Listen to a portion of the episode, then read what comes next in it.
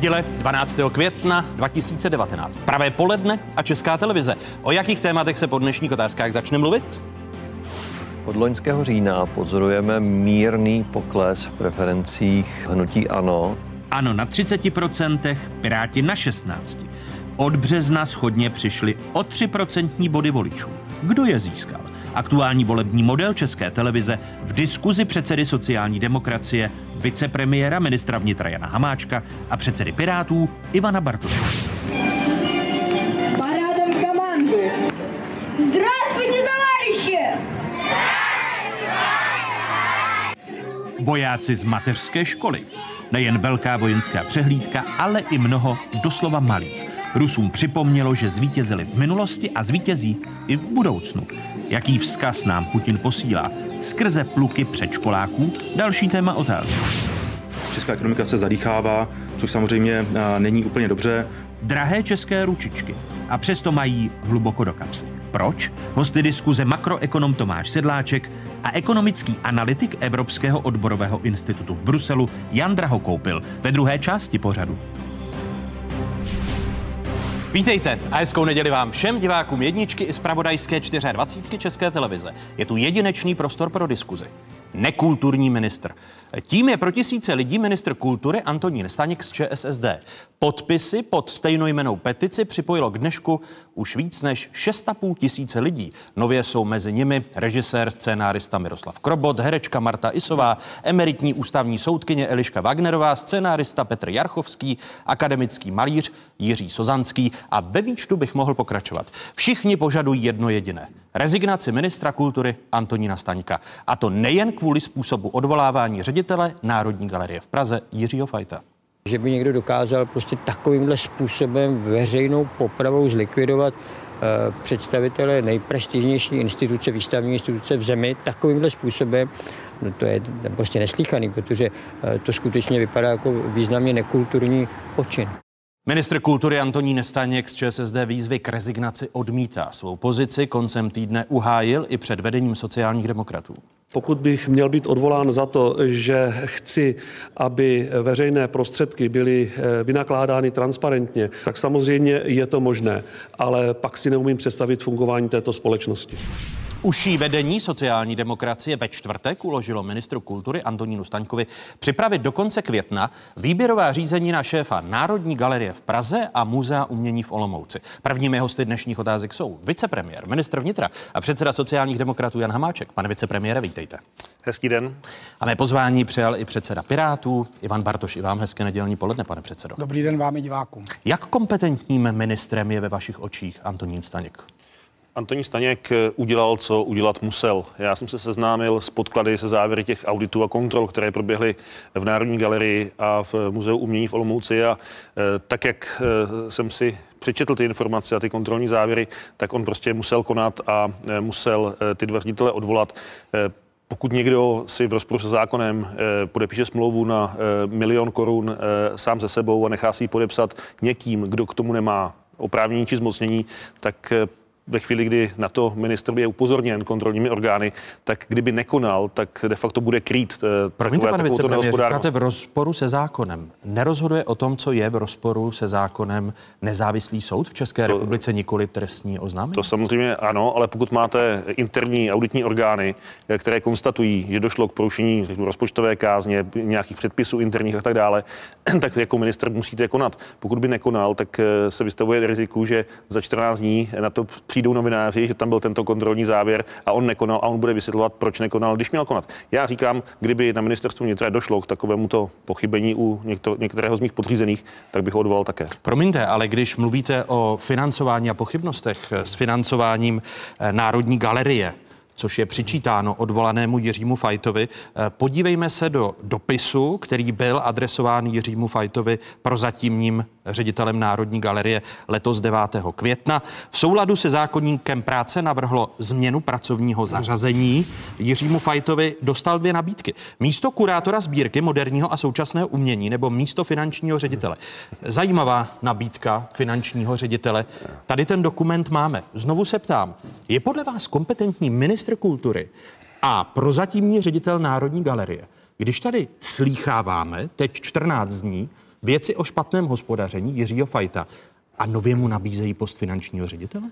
Tak já, já ten dopis vidím, vidím poprvé eh, a říkám otevřeně, že mě to překvapilo, že někdo nabídne člověku, který má takovéto problémy, eh, post eh, finančního ředitele. Pro mě to, z toho vyplývá jediné, že je co nejrychleji potřeba ukončit to provizorium v Národní galerii a vypsat st- standardní, transparentní výběrové řízení a postavit do čela respektovaného odborníka a schopného manažera. Promiňte, já vůči panu, já vůči, já vůči panu jak, Fajtovi... Znovu se ptám, jak kompetentní je generální ředitel pověřený řízením Ivan Morávek, když nabízí Jiřímu Fajtovi, potom všem, co jsme tady slyšeli, post toto finančního je, ředitele. Já nebudu chodit kolem eh, horké kaše, toto je evidentně manažerská chyba z mého pohledu. Já nevím, proč mu to nabídl, jestli musel nabídnout všechny, všechny, všechny volné funkce v rámci, v rámci eh, toho uh, úřadu nebo toho, toho ústavu, ale vyznívá to samozřejmě špatně. Tudíž já říkám, chceme transparentní výběrové řízení, chceme tu to provizorium ukončit a chceme, aby v čele galerie stál manažer a respektovaný odborník a to bude cílem. My se vůbec nebráníme. A vám nedochází trpělivost s Antonínem Staňkem. Jestliže on odvolá chtít, eh, Jiřího Fajta. Já si od vás vemu, teď... jestli mi dáte kopii toho dopisu, tak já si od vás vezmu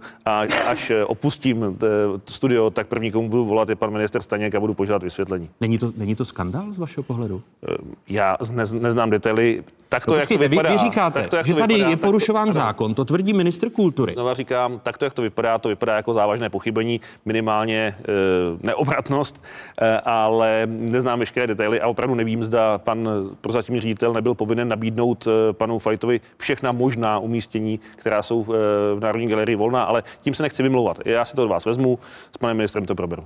Co říkáte dění na ministerstvu kultury, když vidíte, že tady je Jiřímu Fajtovi, eh, kterého ministr kultury i pan předseda Hamáček obvinuje ze špatného hospodaření eh, v Národní galerii, tak mu tady nabízen post finančního ředitele Národní galerie. Uh. Tak jednak, eh, když se podíváte do historie to vlastně eh, vztahu nebo, nebo do historii eh, fungování pana Fajta, tak my jsme už v momentě, kdy se to stalo, upozorňovali na to, že on měl taky dlouhodobý konflikt s Hradem a vlastně tohleto odvolání může vést až k tomu, co si přeje pan prezident Zeman. Ale pana Máček... Zatím tady... opravdu vidíte Hrad? Na to no, tak, nemáte důkazy.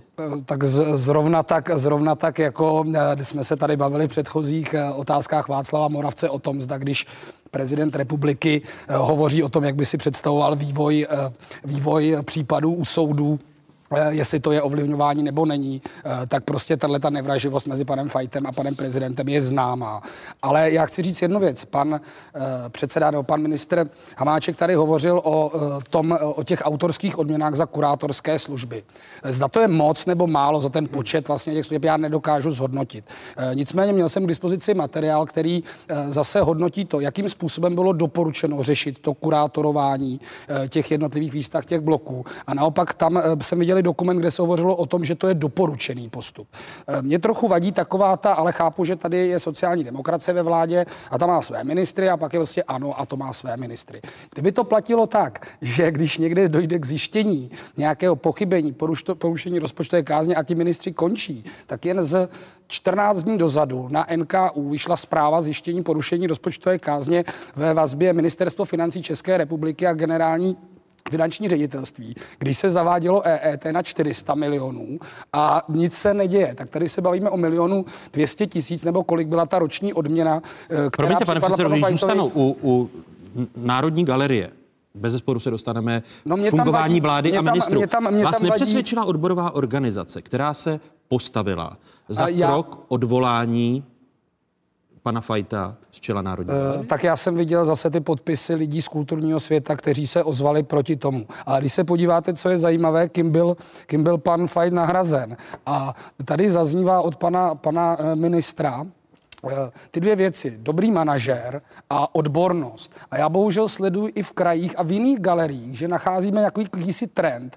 že odcházejí ředitelé, kteří třeba vystudovali konzistorii, mají dlouholetou praxi a do čela galerií přicházejí nějaký manažeři typu ano, ještě mají třeba roční smlouvy a nemůžete dělat eh, kulturu v České republice, která možná je ještě o krok důležitější, protože politika vychází z, kulturní, z kulturního zázemí té společnosti. Pane vice vicepremiére, vy jste, vy jste věděl, kým nahradí... jako firmu, jo? Kam, kam, kým nahradí, abych zůstal u jádra odpovědi pana předsedy Bartoše, kým nahradí Antonín Staněk, odvolaného Jiřího Fajta, že to je manažer, který působil v Agrofertu, eh, Ivan Morávek, který je teď pověřený řízením a nabízí odvolanému řediteli post finančního ředitele. Já jsem to jméno neznal, je to plně v kompetenci e, pana ministra. A pokud vím, ten pán e, pracoval v ve firmě Peram eh, kdysi před deseti, možná ještě více lety, takže zase to, že někdo někde před deseti lety pracoval, by asi neměl být cejch vypálený na čele, ale znovu říkám, to bylo, nebo je to dočasné řešení.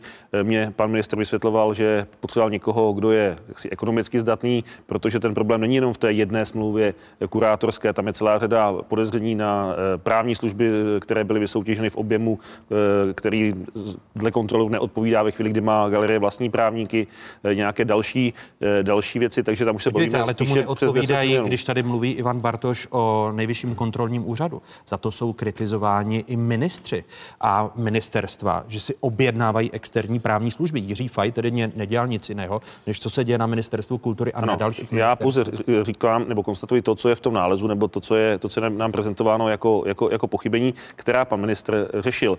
A ještě jednou a naposledy z mojí strany, toto je provizorium a naším cílem je co nejrychleji vypsat výběrové řízení a pokud má Pirátská strana zájem nominovat odborníka, určitě e, nikoho, nikoho z té komise no to, je, to, je zajímavá, to je zajímavá výzva. My určitě eh, naše pirátské sítě budeme děláme veřejná výběrová řízení i na asistenty do poslanecké sněmovny. Ale já bych chtěl říct ještě jednu věc.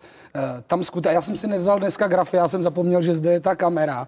E, my tady hovoříme už vlastně z dob minulé vlády, kdy byl Andrej Babiš na, na postu ministerstvu financí, o agrofertizaci státní zprávy a těchto těch výkonných postů. A já mám graf, na, kde jsou uh, lidi, kteří kam byli za hnutí ano dosazeni. A skutečně prostě ta manažerská odbornost, a jestli to je 10 let nebo 5 let jako český rybník je malý, ty lidé spolu dělali biznis. Já si skutečně myslím, že v případě kulturních institucí je naprosto klíčová uh, ta odbornost a nelze z toho dělat nějaké jste ochotní do, t- do, té komise, do té komise, když se podívám na usnesení, které se týká, usnesení politického grémia ČSSD, které se týká ministra kultury Antonína Staňka, tak eh, vedení ČSSD schválilo, že bere na vědomí informace ministra kultury o situaci v resortu, ukládá ministrovi kultury připravit do 31. května transparentní výběrové řízení na pozice ředitele Národní galerie a ředitele Muzea umění v Olomouci, ukládá ministrovi kultury neprodleně uklidnit situaci v resortu kultury. Pane vicepremiére, je zjevné, že ten poslední bod nemá šanci eh, ministr naplnit. Jinými slovy, počítáte s tím, že on sám bude rezignovat? Já nebudu předvídat, co se stane. Pan ministr má jasný úkol a já očekávám, že ho splní. Eh, to znamená, eh, do 31.5. tady má být jasně stanovená komise, která bude respektovaná, která bude naprosto nespochybnitelná a která vybere nového ředitele. To je ten jeho úkol a já o dalších jeho eh, eh, krocích či, či osudu spekulovat nebudu. Vy byste uvítali jeho rezignaci? Já se k tomu vyjadřovat nebudu. Já od něj chci, aby vypsal transparentní výběrové řízení. Tečka. Promiňte, proč se k tomu nebudete vyjadřovat? Já nebudu nic panu ministrovi vzkazovat přes eh, média, to tady bylo minule. Eh, já po něm chci, aby zajistil transparentní výběrové řízení. Pokud uspěje, tak to bude eh, je zpráva jedním směrem, pokud neuspěje samozřejmě, tak Jak je možné zajistit zásadní. na šéfa Národní galerie transparentní výběrové řízení, pokud možno ještě s mezinárodní účastí do měsíce. To je přece nesplnitelný. Ale my neříkáme, aby ho, aby ho dokončil, my říkáme, aby ho připravil, to znamená, aby bylo 31. jasné, kdo bude v té komisi, jak ta komise bude fungovat, jaké budou podmínky eh, pro ty kandidáty. A to z mého pohledu. I tak, dnes máme. Vy jste někdy dělal mezinárodní výběrové řízení na šéfa kulturní instituce? Já bohužel jsem se kultuře eh, takto nevěnoval a v rezortu ministerstva vnitra moc mezinárodních výběrových řízení není.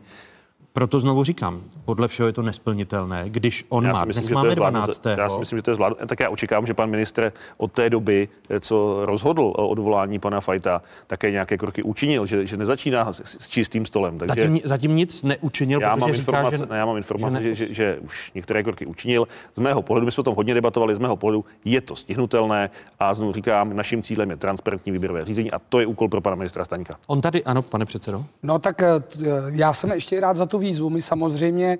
Vy budete když... nominovat nějakého odborníka do té komise na mezinárodní ne, Nečlena strany máme lidi z kulturní oblasti renomované, kteří s námi spolupracují.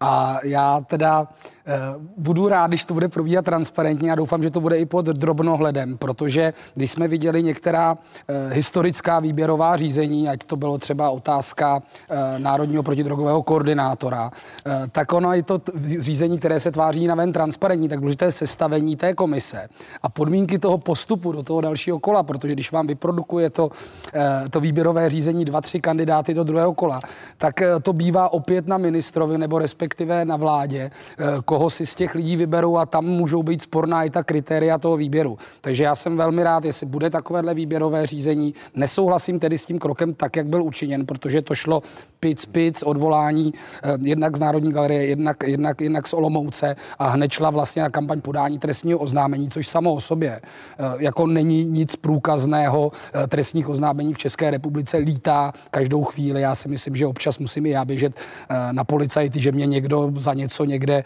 Eh, udá, že jsem někde něco řekl. Já to velmi rád vysvětluji. Eh, takže já bych si počkal skutečně na ten vývoj. A já bych se jenom vrátil k tomu. Pochybení v hospodaření má na triku skoro v půl miliardy ministerstvo vy, vy, financí. Pane, pane tady předsedo, se šermuje, kdyby... jestli autorská smlouva na rok takovém, a to byl ten největší argument, že ukázat nikdo, lidem, nás, ale dělat slaměného ani panáka, tu autorskou smlouvu neviděl. Jo, ukázat Stejně panáka, jako ne, ne, končit.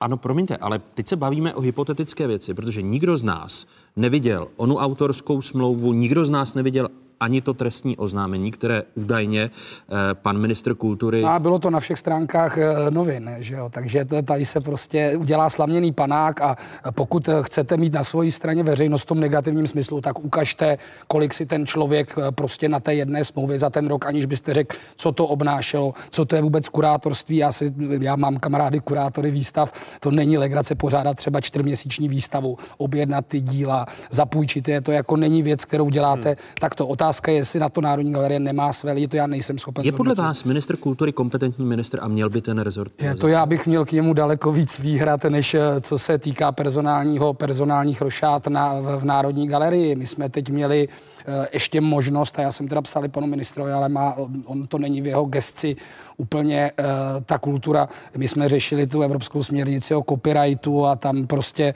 uh, byly i problémy mezi postojem vlády vůči postoji odborné veřejnosti, vůči postoji výboru poslanecké sněmovny. Prošla prostě cenzorní směrnice v Evropském ne, parlamentu. To bych, se, to bych se ohradil. Tam z mého pohledu ten souboj byl mezi velkými internetovými giganty a, a řekněme tímto, tím, těmi tištěnými médii. A z mého pohledu to, co zastávala vláda nebo ministerstvo kultury, byla podpora tištěných médií proti těm eh, internetovým gigantům, takže to si myslím, že byl správný postoj. Já s tím nesouhlasím. Uvidíme, uvidíme, co implementace článku 11 a 13, 13 přinese. Už to nese své ovoce negativní, protože některé státy překvapivě velmi rychle reagují eh, reagují na změnu evropské legislativy. Promiňte, když se bavíme o kompetentnosti ministra kultury Antonína Staňka, On několikrát v uplynulých třech týdnech prokázal, že ani nezná eh, velikost svého rozpočtu ve vztahu k rozpočtu státnímu jako celku. Eh, ku příkladu v deníku Blesk před 14 dny eh, minister Staněk pronesl i tato slova. Druhá věc, se kterou jsme šli a máme v programovém prohlášení, je snaha dostat rozpočet Ministerstva kultury Eh, v té konečné podobě na 2% z celkového státního rozpočtu. My se dnes pohybujeme někde kolem 1,7, 1,8. To znamená, pro letošní rok eh, by to mělo být ještě navýšení stávajícího rozpočtu alespoň o 1, 1,5 miliardy korun, protože potřebujeme peníze zejména do eh, programu na podporu profesionálních divadel, sborů a tady ty peníze prostě chybí. Slova Antonína Staňka stará 14 dní a ani na konci týdne si ministr kultury eh, Antonín Staněk, jak dokládá rozhovor pro aktuálně CZ, není vědom toho, že výše jeho rozpočtu není 1,8 desetin procenta celkového státního rozpočtu, 0,8. Eh, znovu se ptám, vybral jste před rokem dobře, jestliže ministr kultury ani nezná výše svého rozpočtu? Pane redaktore, každý může udělat chybu. Já chápu, že eh, teď to, pokud to takto nasvítíte a řekněte, eh, ukážete v rámci na podporu svých argumentů, jak, jak, jak to dělá špatně, tak určitě na každého z nás najdete nějak, nějaký, nějaký ubrep nebo nějakou chybu. Ne, Takže, promiňte, já bych, pane vicepremiére, očekával, že alespoň výše rozpočtu ale samozřejmě, odpovědný ministr zná. Proto ano. se ptám, jestli toto považujete za kompetentní řízení ministerstva. Evidentně eh, se na tu debatu špatně připravil a, a řekl špatná čísla. Tohle... Říkám, on to zopakoval po 14 dnech i v rozhovoru pro aktuálně CZ a musel si volat ekonomického náměstka, aby věděl, jaká je velikost jeho rozpočtu. Měl se na tu debatu lépe připravit. Tam se považujete Antonína Staňka za kompetentní. Já, já jsem po něm chtěl, já jsem po něm chtěl, když nastupoval do funkce, aby, eh, protože všichni jsme nastupovali v létě, v době, kdy se vyjednávalo o státním rozpočtu, tak jsem po něm chtěl, aby se do těch jednání zapojil, aby vybojoval eh, navýšení platů pro zaměstnance v kultuře, protože ti jsou dlouhodobě eh, podfinancovaní a to se mu podařilo. To znamená, v té, v té době, kdy se vyjednávalo o rozpočtu, schválil se státní rozpočet, tak to, co jsem po něm požadoval, tak splnil. To, že v v poslední době má jisté problémy, je pravda. Já proto říkám, já nechci tady eh, ten rezort ještě více rozkolísat, to znamená... Já, to už snad já, nejde, promiňte. Pane vždycky to může být ještě horší, ale uh, já, tak chci, aby se tady, já chci, aby se tady dokončilo výběrové řízení, aby se vyřešila Národní galerie a je na panu ministrovi, uh, jak si, si svoje působení vyhodnotí a zda bude schopen naplnit naše zadání. Vy byste jeho rezignaci uvítal? Já jsem už jednou řekl, že k tomu se, k tomu se vyjadřovat nebudu a pokud bych měl cokoliv, co mu mám říct, tak mu to řeknu do očí a nebudu mu to vzkazovat. Ta, tam se ne, ne, nekličkujete, nekličkujete vy proto, a tady to zmínil pan předseda Bartoš, bylo to na konci minulého roku. Loni v prosinci požehnal ministr kultury knihu bývalému dlouholetému předsedovi KSČM Miroslavu Grebeníčkovi. Připomeňme si to, eh, tehdy Miroslav Grebeníček chválil Antonína Staňka, který je podle něj člověkem, který problematiku rezortu ovládá. Eh, je to politická podpora KSČM, respektive ne, to nemá, to nemá. Mi, Miloše Zemana, ne. že se bojíte toho, ne, ne, ne. že kdyby vy jste předložil návrh na odvolání Antonína Staňka, tak eh, bude následovat podobná situace vůči ČSSD, kterou jste si zažili s Miroslavem Pochem? Ne, to z mého pohledu to nemá žádný e, vztah e, ani ke KSČM, ani k e, panu prezidentovi. Z mého pohledu je prostě klíčové ukončit tu nestabilitu v Národní galerii.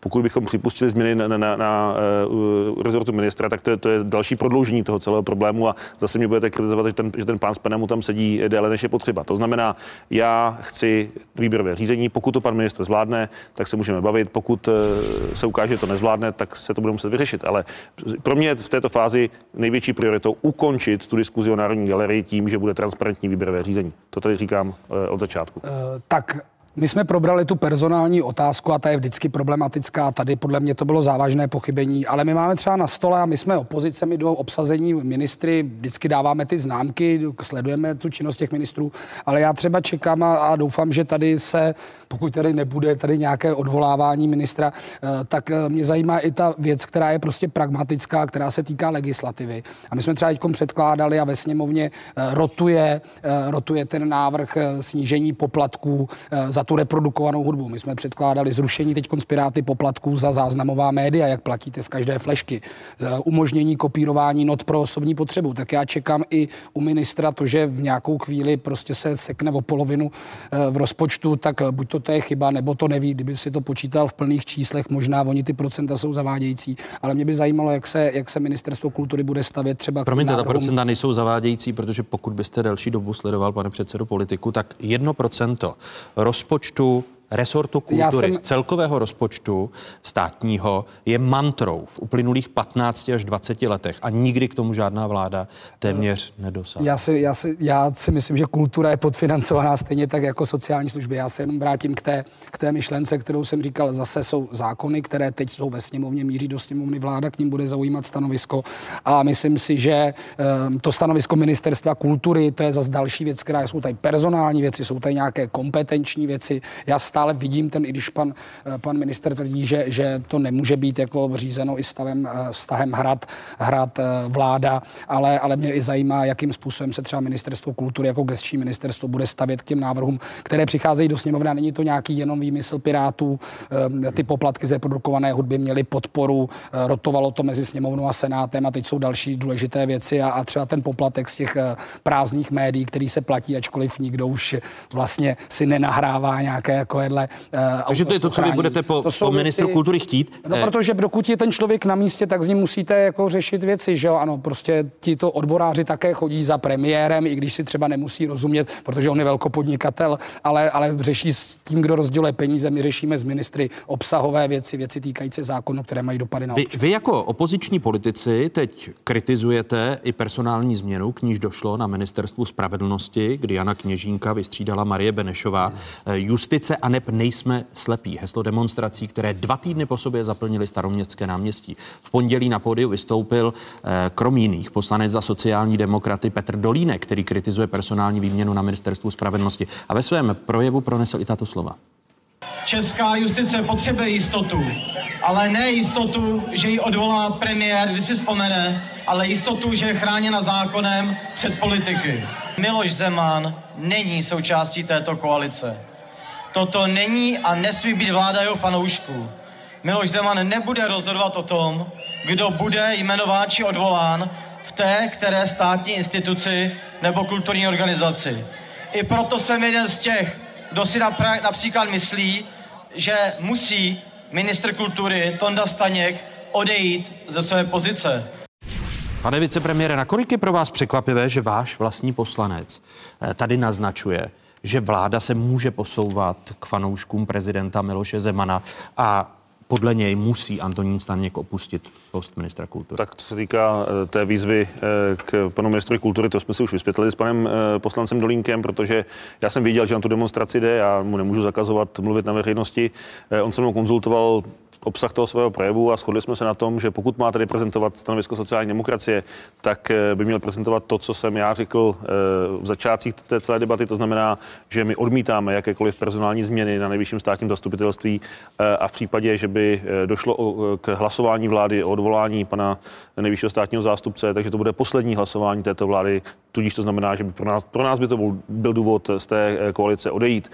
To, to, to, ten jeho osobní názor, ten na, na pana ministra, to se mu nekonzultoval, on to sám přiznal, že se to tam přidal potom a možná až pod eh, vlivem eh, té atmosféry a je to jeho osobní názor, který ale potom jsme si vyříkali na jednání Grémia sociální demokracie. Podle vás tedy vláda není eh, vládou fanoušků Miloše Zemana? My jsme vláda České republiky, vláda, která je koaliční, funguje na principu eh, koaliční smlouvy, je to vláda, která dostala důvěru poslanecké sněmovny, takže z mého pohledu tady nic nestandardního neprobíhá. Já teda bych se ještě ohradil vůči tomu, že Petr Dolínek kritizoval Marii Benešovou. Já jsem ten projev četl velmi detailně, tam ani slovo vůči Marii Benešové nepadlo a E, pokud mám se, si se sumírovat e, ten dojem z těch posledních týdnů, tak tady se vlastně nic neděje, protože e, všichni relevantní aktéři odmítli to, čeho se, eh, čeho se ti demonstranté bojí, to, respektive odmítli to, že by chtěli dělat něco takového, co na těch demonstracích někdo naznačuje. Pokud, eh, pokud tam někdo varuje před odvoláním nejvyššího státního zástupce,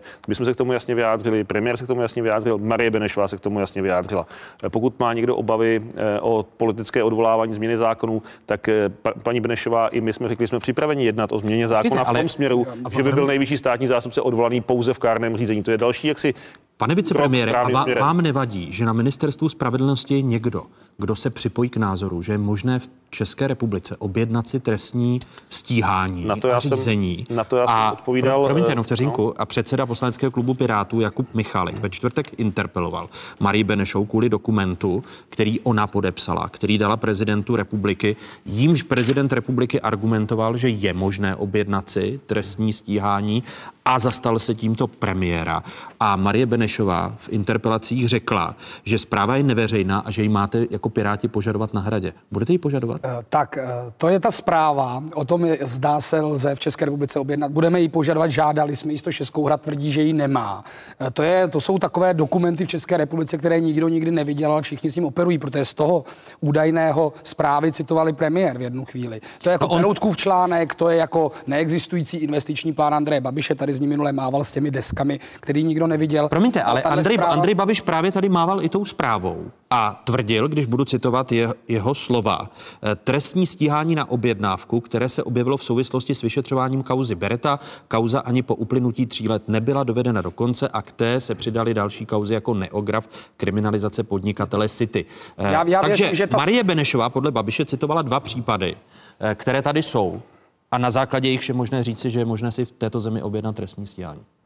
Já bych mě zajímalo, jestli tu zprávu nakonec, teda pokud eh, jí má buď to hrát, nebo to je teda teď již paní Benešová na pozemici ministře nějaký dokument, který má k dispozici vláda, že bude zveřejněn, když se teda o něj všechny opírají. Ale já teda nesouhlasím s tím, co uh, zde říká, říká pan ministr. Uh, když se podíváte na, tu, na tu posloupnost těch dějů, nástup Marie Benešové, tak pan Kněžínek ještě týden předtím připravoval tu reformu té justice. Najednou prostě se rozhodl, že to nebude dělat. Kde ta reforma je? Přišla paní Benešová, v ten vlastně stalo se to v momentě, kdy, kdy policie předala ten případ Andreje Babiše k soudům. V ten moment prostě odchází pan Kněžínek, kterého podle mě dost vyšikanovali média, teda, která jsou v, pod holdingem Agrofert. Já jsem sledoval ty titulní stránky, jak se to vlastně rychle měnilo. Přišla Marie Benešová a řekla tedy, já nebudu odvolávat zástupce. Ale během krátké doby šly dvě informace, které opět nějakým způsobem spochybňují to, tu nezávislost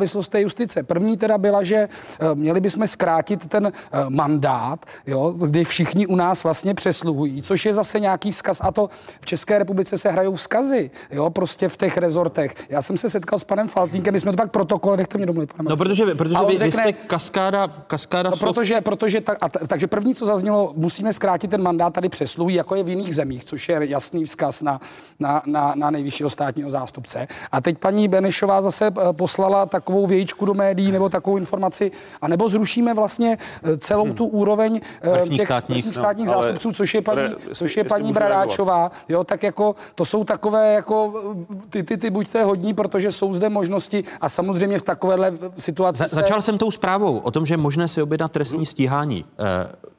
Pokusíte si ještě nějakými jinými kroky dobrat? No, no všemi kroky evidentně ty interpelace nezabírají. My máme vyjádření od tří subjektů, kde každý by tu zprávu měl mít. Ale to je stejné jako Peroutkův článek, to je podobné jako investiční plán Andreje Babiše. Prostě tady někdo operuje nějak, nebo Eh, předraženost církevních restitucí a někdo operuje nějakým dokumentem, který bohužel, když se tlačí na čelních stránkách novin, tak lidi pak si myslí, že nějaký takový dokument je. A tady u té zprávy my prostě nezastavíme, dokud nedostaneme, pokud taková to existuje. A je-li to nějaký prostě volný text tohoto typu, tak já si zprávu představuju, že má nějaký, eh, nějaké faktografické odkazy, že se o něco opírá. Že no, přinejmenším Andrej Babiš tady minulý týden ukazoval. Pane vicepremiére, no, vy jste tak, tu zprávu viděl? Ne, neviděl. Já jsem na to byl dotazován, eh, tuším, že to byl deník právo a já jsem odpověděl, že souhlasím s tím, aby zpráva byla zveřejněna, protože pokud se pohybuje eh, v tom veřejném prostoru a argumenty z ní jsou používány ve veřejném prostoru, tak by měla být zveřejněna. Otázka, kdo to má udělat. Já jsem říkal, že si myslím, že by to měl být objednavatel, to znamená kancelář prezidenta republiky, ale v tomhle souhlasím s, s panem předsedou. Ano, občané by měli mít právo si tu zprávu přečíst co chci říct k, tomu, k té druhé věci, eh, já mám takový pocit trošku deja vu, protože zažíváme teďka v justici to, to samé, co já jsem zažíval eh, na rezortu vnitra, když policie tu kauzu vyšetřovala. Tady prostě jakýkoliv krok, vyjádření, posun, eh, personální opatření v rámci rezortu bylo okamžitě interpretováno jako snaha zastavit nebo zkomplikovat vyšetřování Čapího hnízda. Ať to byla výměna policejního prezidenta, ať to byla změna eh, nebo nominování nového ředitele NCOZ, ať to byly personální změny v Praze. Všechno bylo... Pane všechno bylo tady o čapím, vše, promiňte, o čapím hnízdu tady já, nepadla... Tak já reaguji, jen, jen já, reaguji, pardon, já reaguji tady na uh, ty cedule z těch demonstrací Marie, Marie Benešová, Marie moje činy zakryje, nebo co to tam měli ty demonstrace demonstranti. Prostě tady je, eh, já rozumím, že ta, že ta kauza... Justice, že ta ale kauza, máme někoho, že ta kauza... pochybňuje právní stát. Eh, přiklání se k názoru, že je tady možné objednat trestní stíhání. To vám nevadí? To samozřejmě, eh, já bych se velmi rád seznámil s těmi argumenty, které tomu vedly a proto říkám, že je potřeba, aby ta zpráva byla zveřejněna, protože vy jste operoval dvěma konkrétními kauzami nebo třemi. Těmi operoval vice, no, pan ano, premiér ano, já vám to minulý, ale minulý týden. Jinak, evidentně ta, evidentně ta zpráva opa- eh, operuje dvěma konkrétními kauzami, eh, které, které jsou stále ještě živé. A předpokládám, a teď už se pouštím na velmi tenký let, že paní Benešová z těch dvou konkrétních kauz dovozuje potom ta svoje, eh, ta svoje vyjádření. Ty dvě kauzy jsou složité a otevřeně řečeno není úplně jasné, zda, zda e, budou relativně rychle dokončeny.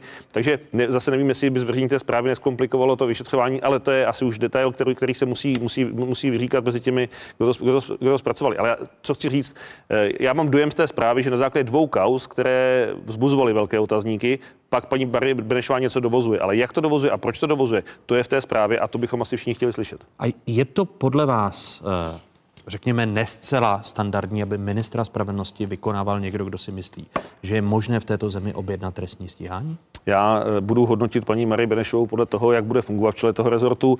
Když eh, tam byla naposledy, tak eh, působila podle mě kompetentně a žádné zásadní chyby neudělala a paradoxně byla odvolána proto, protože aspoň ten dojem takový byl, protože se zajímala o kauzu katarského prince, který tady, kterou, která tady mluvíte, Promiňte, to, to nebyla v čele ministerstva spravedlnosti, když byl katarský a princ. Pardon, nejvyšší státní zástup, omlouvám to, se, nejvyšší státní zástupky. To ona, ona skončila v Rusnokově vládě, ano. protože skončila Rusnokova vláda.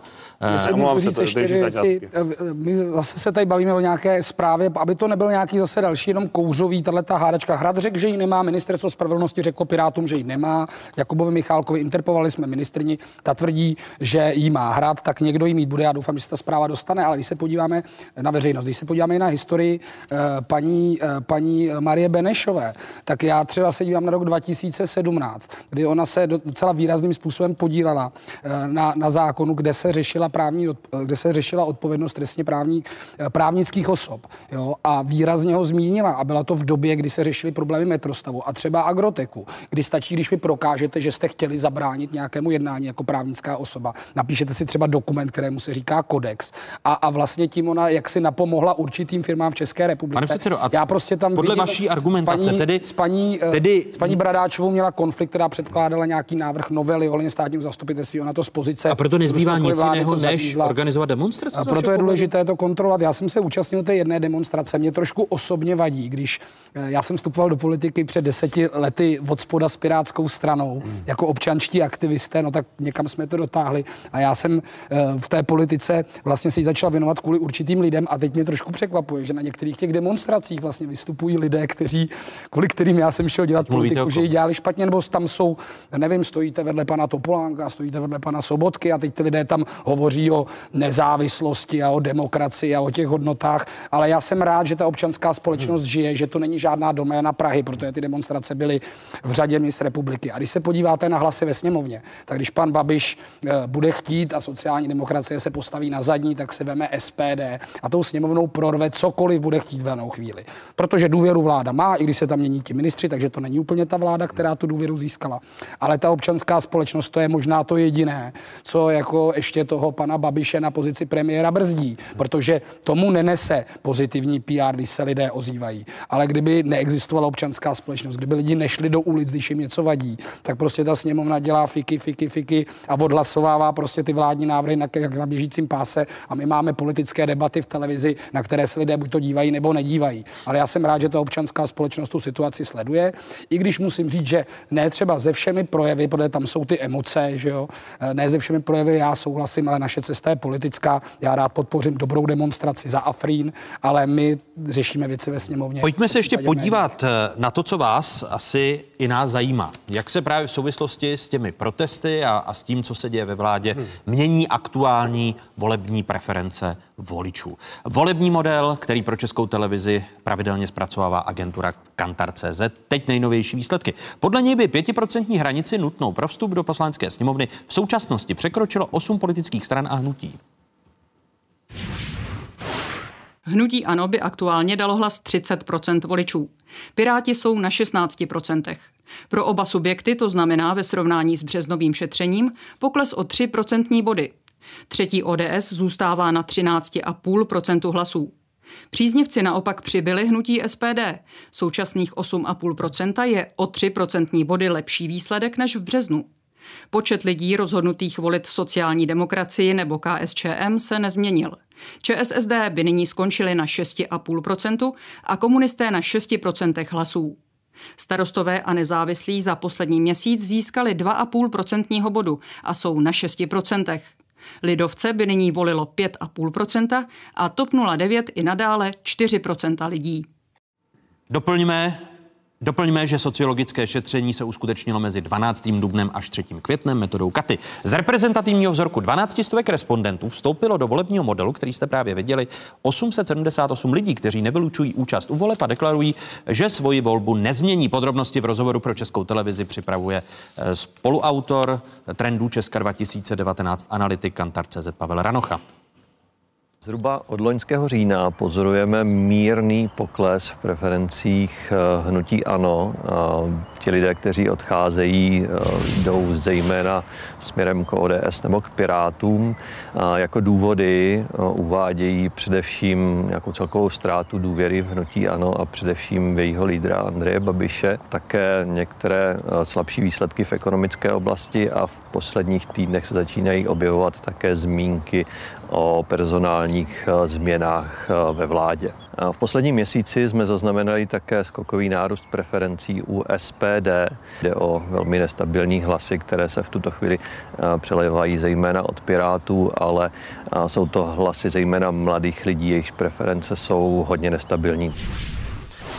A podle těch dosavadních analýz je to taky hádka na pražské koalici. Když tady vládě vyčítáte, jakým způsobem vládne, pane předsedo Bartoši, neměli byste si zamést před vlastním Prahem, protože e, spory v pražské koalici, e, dění kolem městských firm v Praze, je to, kde vy zrovna neprokazujete kompetenci ve vládnutí? Je, tak to já odmítám, že bychom neprokazovali kompetenci. Celá kauza, která proběhla dvě kauzy, Uh, asi já je teda slučuju s tím, že jsou volby do Evropského parlamentu a ty subjekty, které tam sedí, páč tam je pět stran v té koalici, potřebují to nějak rozhýbat, protože nejsou moc vidět. Já můžu být velmi konkrétní a můžu hovořit o panu Pospíšilovi. On se neúčastní, on není v té radě, on není radní v Praze. Tam se něco v pondělí domluví, jde se postupovat nějakým způsobem a najednou v úterý čtete ve všech novinách, Piráti jsou komunisti, chtějí tady šmírovat občany. S tou pražskou plynárenskou, co se byla ta druhá věc, tam jsou tři lidé, zástupci managementu, žádných, eh, žádných eh, zaměstnanců, kteří tam prostě dlouhodobě hlasují ve prospěch pana Janečka. Minulý týden se ukázalo, že policie vyšetřuje pražskou plynárenskou v předchozím období, že 200 milionů odteklo tady někam eh, na Kypru v nákup necertifikovaného plynu, tady je nějaký průšvih. My jsme se domluvili jako koalice, že tu věc budeme řešit, že se sníží ten počet, protože zákon, i pan Pospíšil dokonce ten zákon takhle navrhoval, když byl ještě aktivní v české politice, že se sníží na zástupce pouze eh, v té dozorčí radě 2 a 2 a 2 za tu koalici. A najednou se z toho udělala obrovská kauza. My jsme Jinými to myslíte si, že to skončí po evropských volbách? Uh, tak uh, nebo, já si, nebo bude na místě já si myslím, že, Já si myslím, že je potřeba nastavit prostě jasné mantinely a pokud je nějaká koaliční smlouva, například, že se ty věci prezentují společně, tak je naprosto nepřípustné, aby do toho mediálního prostoru vletěl z Bruselu pan Pospíšil a někde v prostřed týdne se začal dávat rozhovory o tom, jak to tam nefunguje, s čímž mají problémy ty naši koaliční partneři. Vy tedy budete mít koaliční smlouvu v Praze? Uh, ne, tak já si myslím, že by stačilo prostě dodržovat a Zdeněk Hřib se ozval zcela racionálně. Uh, kauza údaj údajná kauza elektroměru bylo normálně anonymní měření, jako získáváte data třeba z telefonních opera, od telefonních operátorů, kolik lidí. Tam se bude ta koalice fungovat tedy já po věřím, evropských že, volbách? Já věřím, já věřím, že bude ta A koalice. musíte měnit koaliční smlouvu? Eh, já si myslím, že až se eh, ta nálada, která je před volbama, já čtu od různých stran různé nálepky na Piráty, až se uklidní, tak důležité je, co ta Praha bude dělat, co bude dělat pro ty občany, jestli se teda to, to Dčko, teď už se má konečně kopnout do země snad, jestli se bude řešit okruh druh, že prostě tyhle mediální přestřelky patrně nám, patrně nám uškodili, byl to pokles o 3%, ale já jsem nikde úplně neviděl, ačkoliv to eh, autor eh, té, toho modelu komentoval, jako kam by ty eh, pirátský 3% odplavali, jestli to není tak, že ty lidi to mají, že buď to volím Piráty, nebo nevolím nikoho. Ale eh, stále to je o 6% více, než bylo ve volbách do poslanecké sněmovny. A já si myslím, že musíme být připravenější, že ta politika se nevždy hraje čestně. A já jsem rád, že Zdeněk Hřib to na té koleční úrovni uklidní změnil a že ty pravidla si prostě... Vy máte koalici v Praze, vy máte koalici na centrální úrovni, pane... Můžu, můžu zareagovat ano, ano. na situaci v Praze, protože e, stejně tak jako e, Piráti na centrální police jsou, jsou v opozici a kritizují nás, tak my teda v Praze se nám nepodařilo dostat do zastupitelstva, ale máme své odborné mluvčí, kteří to sledují, takže pár slov k Praze. Já samozřejmě respektuji to, že pokud nastoupí nová koalice a nové vedení, tak by si mělo, no, mělo by být poskytnuto nějaké hájení a nechat jim prostor, ale přiznám se, že jsem z toho nového vedení pražského magistrátu také trošku rozpačitý, protože já bych očekával, že už tady si to sedne a že tady teď uslyšíme nějaké zásadní pokroky a posuny v tom, co trápí Pražany, ale zatím jsem zaznamenal ty dvě kauzy, o kterých hovořil pan, pan předseda Bartoš, pak jsem zaznamenal některé lukrativní zahraniční cesty a pak jsem zaznamenal to, že se pan primátor snaží suplovat roli ministra zahraničních věcí České republiky a, a definuje naší politiku k Čínské lidové republice. Od toho máme ministerstvo zahraničí, nikoli v pražský, pražský magistrát. A já bych opravdu uvítal, kdyby se šlo řešit metro, okruhy, doprava v Praze. A už mám pocit, že ta doba hájení končí a měli bychom tedy chtít po tom novém vedení eh, konkrétní výsledky. Já jsem s panem primátorem měl možnost hovořit jednou, eh, kdy eh, jsme se bavili o věcech, které se týkaly personálí na pražském magistrátu. To byla ten spor mezi ministerstvem vnitra a, a pražským magistrátem. Já jsem byl připraven diskutovat o integrovaném záchranném systému v Praze, o tom, jak ho chceme rozvíjet, jak například stavíme novou stanici v Holešovicích. Pana primátora to moc nezajímalo. Já jsem se ho tehdy ptal, jestli už se potkal s, například s šéfem pražských hasičů, šéfem pražské policie, protože on je nebo stojí v čele integrovaného záchranného systému v Praze a Praha je plná měkkých cílů a bylo by dobré, aby tady ta spolupráce s vnitrem tam byla. A já, zatím, a já, zatím nefunguje, a já, to správně? Ona, ona, tak zatím jsme se k tomu nedostali. Já jsem nabízel zkusku, že si probereme teda fungování IZS v Praze a myslím si, že pan primátor by o to měl mít zájem taky. Za nás jsme připraveni, tak možná i tak toho můžu vyzvat eh, přes televizi, eh, aby, eh, aby Zajímavé svého ministra přes televizi vyzývat nechcete a pražského primátora. Já si myslím, toto je, to je, ale toto je, pane reaktor, pozitivní výzva ke spolupráci. Já, já jsem za ní velmi rád. Já se ze Zdeňkem uvidím v pondělí. Já jenom k těm lukrativním cestám. Jo, to byla další taková zajímavá věc. My jsme samozřejmě eh, to pozvání od eh, tajvanské vlády vůbec nešlo z žádného rozpočtu města. A dokonce vyšlo, myslím, že v, konku, v konkurenční. No to platila, soukromé to, televizi, tajvanská strana. V, v, v soukromé televizi Nová vyšla omluva, protože, eh, protože uvedli nepravdivé informace týkající se nákladů těchto cest. A pokud si vezmete to, jak dlouho ta koalice funguje, tak ty zahraniční cesty byly za to období těch šesti měsíců nikoli za jeden měsíc a to, že byly ty cesty zrovna v jednom měsíci. Takže to byl poměrně, eh, jako, až bych řekl, účelový, účelový hoax ohledně lukrativních zahraničních cest, protože nic takového se nedělo. A, a to, to že jsme... primátor zatím nespolupracuje no s ministrem bych, vnitra. Já bych chtěl jenom říct, eh, tak já nevím, jo, co když vám... měkkých Tohle to, to, souhlasím a já velmi rád jako do Zdeňka šťournu, pokud, ta, pokud je ta pozvánka na stole, tak aby se, aby se, aby se sešli. Myslím si, že uh, uh, jenom té agendy je poměrně hodně. A k té věci uh, toho za té zahraniční politiky, tak pokud je tyho ministrině průmyslu a obchodu tak servilní, že vykopne tajvanského, uh, tajvanského velvyslance z jednání na žádost Číny, pokud prostě uh, je v Praze, bylo v té ambulité spolupráce prostě klauzulévo jednotné Číně. Já jsem rád, že primátor se toho nebojí, na rozdíl od některých jiných politiků. A normálně do toho řízne. A když minulý, před minulý týden za mnou přišel ve sněmovně ředitel Pražské komorní filharmonie, říká, pane Bartoš, to jsem nezažil snad nikdy a já to nedramatizuju. My jsme měli naplánováno do Číny 11 eh, koncertů vystoupení a to není, eh, ono to má v názvu Pražská, ale je to pod ministerstvem kultury. A mě tady čínský velvyslanec dal na stůl normálně podepište anti, antihřib chartu, že se zříkáte výroku Eh, primátora Prahy ohledně Číny a pojedete, jinak nepojedete. A já jsem rád, že ta integrita v tomhle uměleckém tělese je taková, že ty umělci řekli, nepojedem, prostě ne, nebudem, tady, nebudem tady takhle servilní.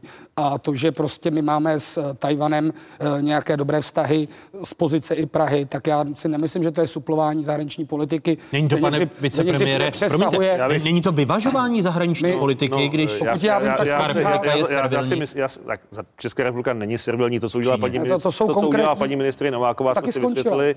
E, a myslím, že ministerstvo zahraničí v, té, v, tom, v, tom, e, v té kauze bylo velmi, velmi jasně, jasně jasné a e, pomohlo ji vyřešit. E, to, co já se bojím, je, aby, ne, že bychom vyvažovali zahraniční politiku, ale abychom, abychom měli jednu zahraniční politiku a ne, aby nebyla pražská zahraniční politika, ostravská zahraniční politika, aby nebyla e, brněnská zahraniční politika, aby nám teďka zase, teď se bojíme o Číně, ale těch problémových míst na světě, kde je opravdu potřeba přistupovat Promiňte, opatrně. Ale, ale, ale tak já věřím, za, že zrovna... politiku zodpovídá ministerstvo zahraničních věcí, nikoli jednotlivé magistráty a já jsem to použil jako příklad, kdy z mého pohledu by bylo hodné se možná věnovat tomu, co má magistrát registra v popisu práce a ne, a ne eh, suplování role ministerstva zahraničí. Ne, mně se ono vždycky, eh, víte, když se třeba hovoří o nějaké, tak vy si vyměníte eh, dopis přátelský, což je v médiích prezentováno, jako že jste na tom strávil 100 hodin v měsíci a tím pádem jste se nemohl věnovat třeba otázkám dopravy, tak to samozřejmě není.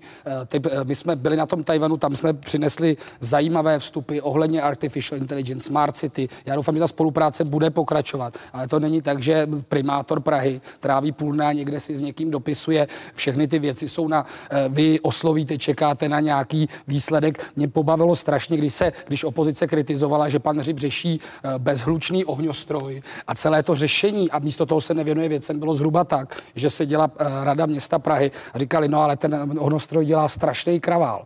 A Zdeněk řekl, no tak bychom se mohli příští rok zamyslet, jestli neuděláme nějaký třeba vizuální laserovou projekci místo toho ohňostroje. A já jsem čet kritiku opozice od pana Stuchlíka z ANO, jo, jak Piráti se věnují. Promiňte, můžeme se vrátit, pane předsedo, aniž bych, eh, protože měl Já rád vidíte, že vám skáču, ne, že vám skáču do řeči, ale zůstaňme u meritu věci, což je zahraniční politika.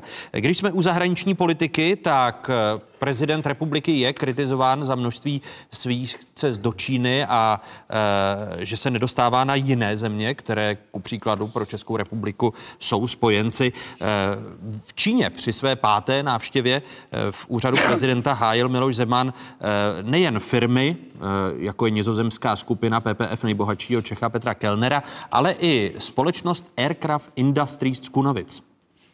Pro mě bylo přinejmenším stejně tak důležité jednání s čínským prezidentem a tohoto tématu si nikdo z českých novinářů nepovšiml, o certifikaci českých letadel L410 na čínském trhu. Protože ten trh je bez pochyby obrovský a protože náš letecký průmysl by tam mohl získat významné odbytiště. Otázky si toho tématu všimli a všimli si také už před časem, že konkrétně tento náš letecký průmysl s anglickým názvem patří kompletně Rusům. A především, že výrobu pomalu, ale jistě přesouvá z Kunovic do Ruska. Prezident Miloš Zeman to dobře ví, v montážní hale v Jekaterinburgu se byl podívat už v roce 2017, když se stavila. В Екатеринбурге в год будут выпускать от 15 производства самолетов Л-410, показали Милошу Земану, президенту Чешской Республики. V čest svojich gostitelů já budu говорить na jazyke. A především tedy, že výbor, ta výroba je pomalu přesouvána z Konovic do Ruska, to, že český prezident opět hájí zájmy jiné mocnosti nebo firmy a vydává je za české, je jedna věc. Horší věc je ta druhá, český stát ruskou firmu průběžně finančně podporoval, ať už eh, penězi ze strukturálních fondů nebo podporou vývozu z Kunovic, kterou zaštítila Česká exportní banka. Zde máme dokument, je to eh, tisková zpráva eh, někdejšího ministra Jana Mládka v září roku 2017, kdy ve firmě hrozila stávka, měli Rusové slíbit, že výrobu nepřestěhují. Přitom právě to se už děje, alespoň podle denníku E15 eh, ze začátku letošního roku. Ruská montážní linka byla spuštěna loni v prosinci. Do dvou let se mají přisunout podle eh, TASRu, eh, ruské tiskové agentury, tři čtvrtiny výroby z Kunovic.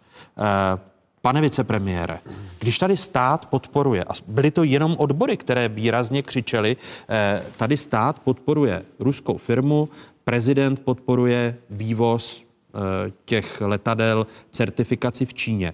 Má Česká republika ošetřené, aby nakonec ta výroba nebyla kompletně přesunuta do Ruska? To je eh, stejný případ jako eh, celá řada dalších firm, které jsou v zahraničním vlastnictví, kdy čas od času přijde signál, že by se snad měla přesouvat výroba, výroba mimo Českou republiku.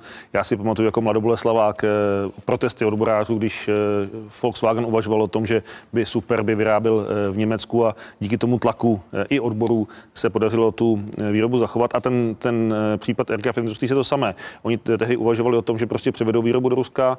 My jsme i s argumenty na to, že my, vláda České republiky, ta, te, te, tehdejší, i s argumenty na to, že dostali podporu, e, uspěla argumentačně to, že ta, ta, ta výroba tady zůstala. Pokud se část eh, přesouvá, nebo spíš z mého pohledu to je spíš rozšiřování výroby, protože o to letadlo je zájem, tak e, to je na diskuzi s nimi, ale pro mě je klíčové, aby aspoň ten objem, který je tady dneska a ta, a ta zaměstnanost, která tady je dneska, aby tady zůstala, protože samozřejmě to není jenom o zaměstnanosti, je to také o tom, že ti lidé platí daně, ta a firma to platí daně. z bezpečnostního hlediska, protože... Tak u toho, při vší ústě, toto je letadlo, které je technicky tak 30 let staré.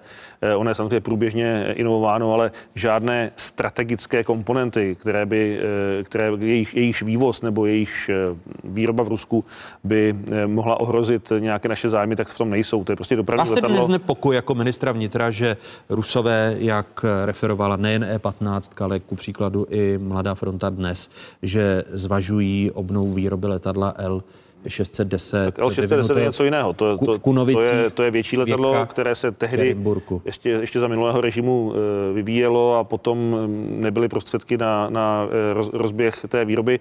Oni si ho pravděpodobně, a teď já neznám do detailů, jak probíhala privatizace nebo prodej toho, té, té firmy eh, do ruských rukou, ale oni si pravděpodobně s tou firmou koupili i, i ten projekt, který vlastně byl součástí letu Kunovice tehdy.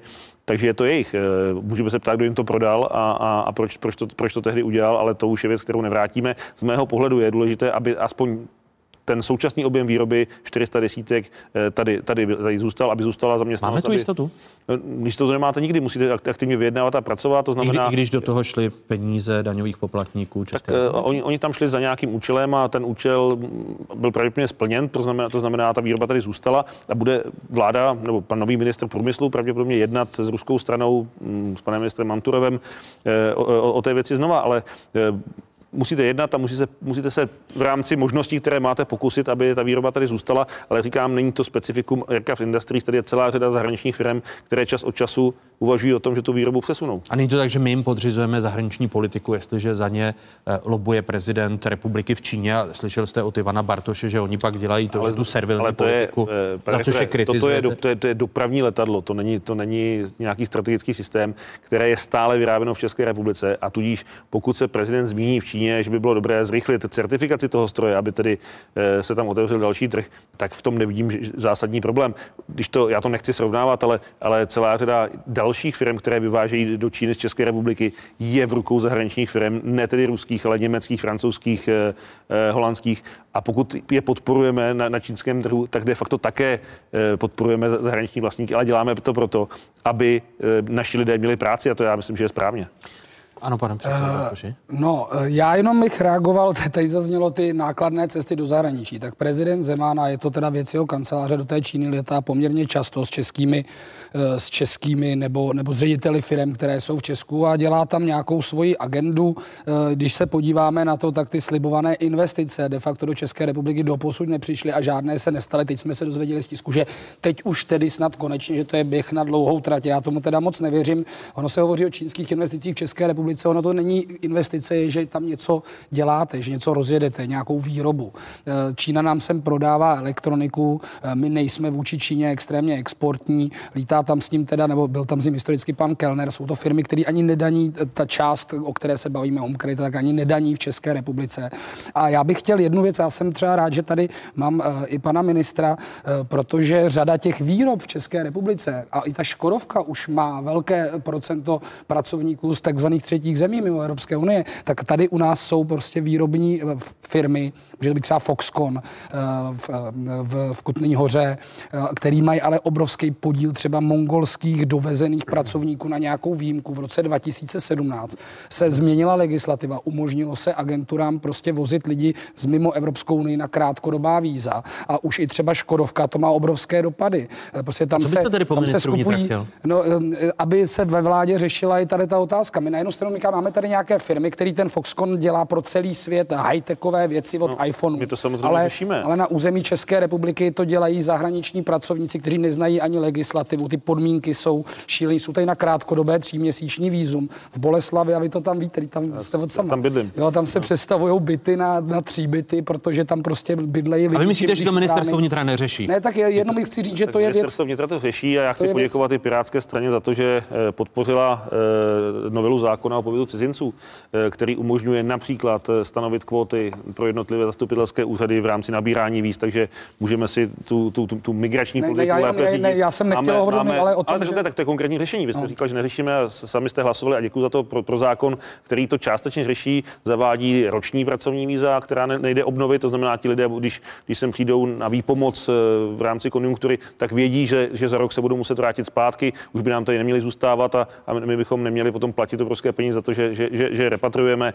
V, v, pátek, v pátek jsme v Plzni představili společné policejní hlídky. Máme tady policisty ze Slovenska, z, z Polska, z, z Rumunska, z Bulharska, takže v těch průmyslových zónách Plzeň, Boleslav, Pardubice, Kvasiny budou nasazeni tito policisté. Nám se to osvědčilo v Mladé Boleslavi jako pilotní projekt. Teď, je, teď je tady máme na tři měsíce a zase, pokud se ukáže, že to je dobrá cesta, tak, tak tom budeme pokračovat. Takže my to samozřejmě řešíme ale na druhou stranu samozřejmě jsme pod obrovským tlakem e, zaměstnavatelů, kteří si stěžují, nemají že nemají, že nemají dostatek pracovní síly. Kdyby to seděl no, pan prezident dlouhý, tak vám sdělí, že potřebuje dalších 100 000 zaměstnanců. My teď řešíme ten, ten projekt Ukrajina, že tedy, a to tam taky se nám podařilo dohodnout, že, že tam v součástí těch podmínek pro režim Ukrajina budou eh, podmínky tak, aby nebylo možné ty lidi vykořišťovat, respektive, aby díky tomu, že budou málo platit, tak aby pak to byl tlak na české zaměstnance a ne, na, na nedáváním adekvátní mzdy takže tam bude 1,2 zaručené mzdy v podmínkách. Takže to všechno řešíme a na jednu já, jsem to, já, jsem to, já jsem to zmínil zejména z toho důvodu, že když se bavíme o subvencích, o propagaci českých firm v zahraničí,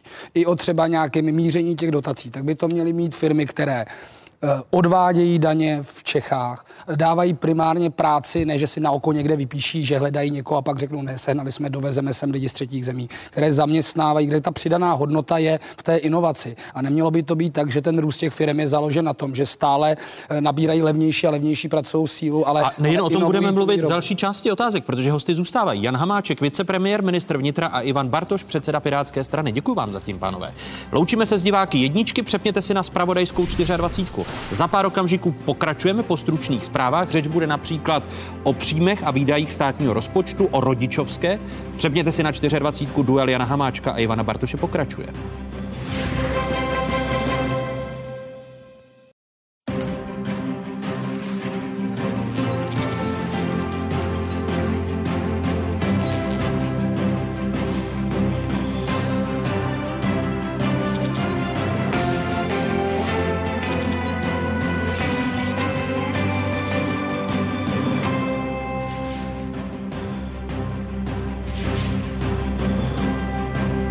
Na správné adrese, tady je Spravodajská jednička v zemi. Tady je ČT24. O jakých tématech se po dnešních otázkách začne mluvit? Vláda má možnosti, jak zareagovat. Může škrtat, může zvyšovat daně, takže záleží na její reakci, jak se ke zpomalování ekonomiky postaví. Komu přidat a komu ubrat? Otazníky nad rozpočtem v pokračování diskuze předsedy ČSSD, vicepremiéra ministra vnitra Jana Hamáčka a předsedy Pirátů Ivana Bartoše. České bariéry, které negativně ovlivňují růst. Eh, firmy zmiňují, že je to eh, zvyšování mest a klasický nedostatek pracovníků. Co nám vyjde, když sečteme rychlý růst ceny práce a zpomalující ekonomiku? Hosty debaty makroekonom Tomáš Sedláček a ekonomický analytik Evropského odborového institutu v Bruselu Jan Drahokoupil. Ještě jednou vám všem divákům z Pravodajské 24. hezké nedělní odpoledne. Stále je tu jedinečný prostor pro diskuzi. Je nejvyšší čas na to, aby se koalice konečně dohodla na podobě zvýšení rodičovského příspěvku. To jsou slova ministrně práce a sociálních věcí Jany Maláčové z ČSSD. Na pondělní koaliční radě se ale téma neprobíralo. A jakou variantu by upřednostnili lidé? Podívejme se opět na nejnovější výsledky sociologického šetření Trendy Česka 2019, který pro českou televizi zpracovává společnost Kantar.cz. 44% lidí souhlasí s nejštědřejší variantou, tedy s navýšením rodičovského příspěvku o 80 tisíc korun všem rodičům, kteří mají dítě mladší 4 let. 20% se přiklání k podobnému navýšení příspěvku, ale s odstupňováním podle věku dítěte. 8% je pro variantu zvýšení pro rodiny, které budou k 1. lednu 2020 aktivně příspěvek pobírat. 12% chce přidělit vyšší sumu jen těm rodičům, kterým se dítě narodí příští rok. Rodičovský příspěvek by vůbec nezvyšovalo 8% lidí. Stejný počet si pak nedokáže vybrat žádnou z možností.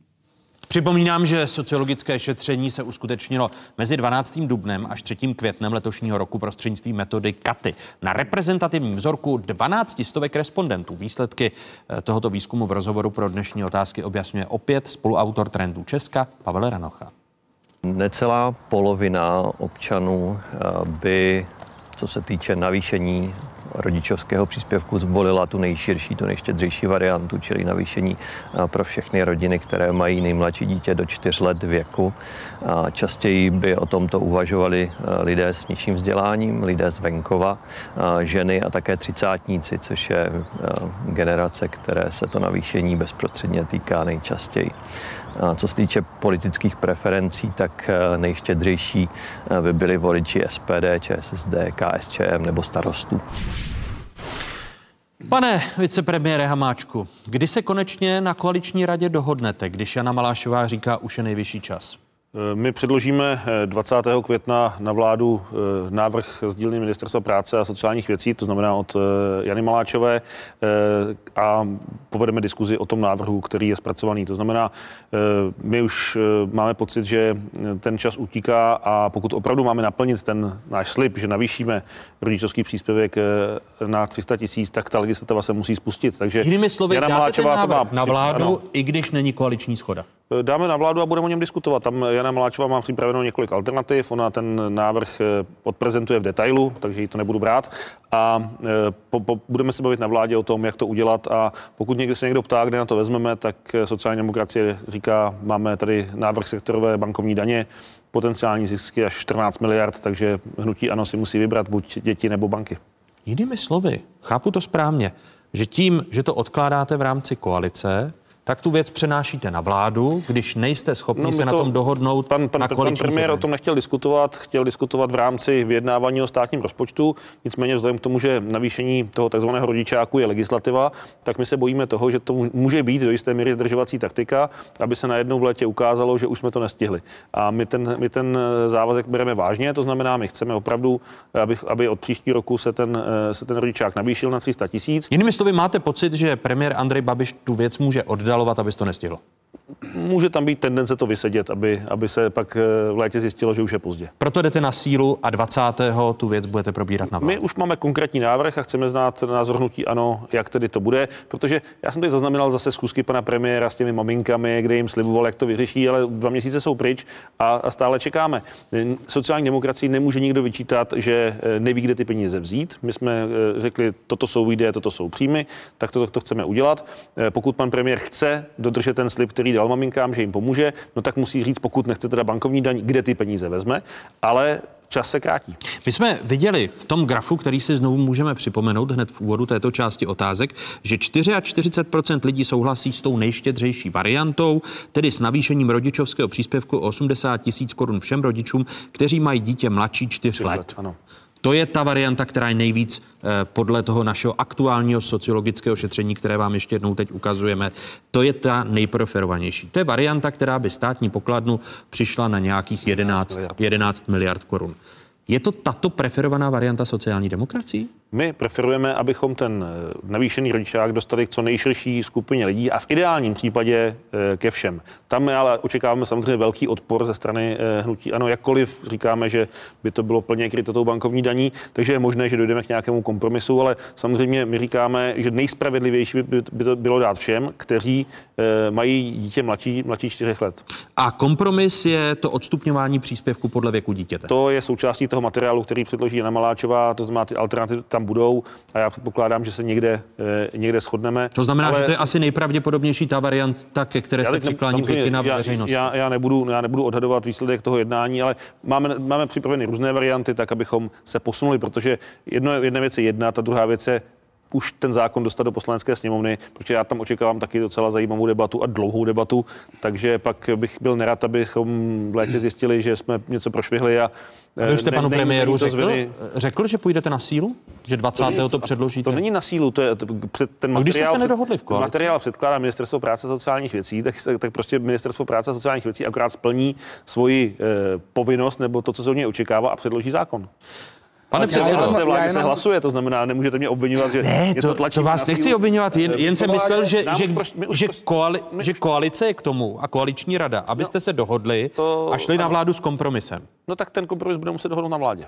Na vládě, protože to podle vás se zdá, že premiér to oddaluje a chce to vysadit. No, Evidentně já, se to nahýbe. Já jenom k tomu, jo, eh, na to asi by nebylo potřeba dělat nějaký průzkum. Reálně se hraje o to a lidé nemají v Čechách zbytečné peníze.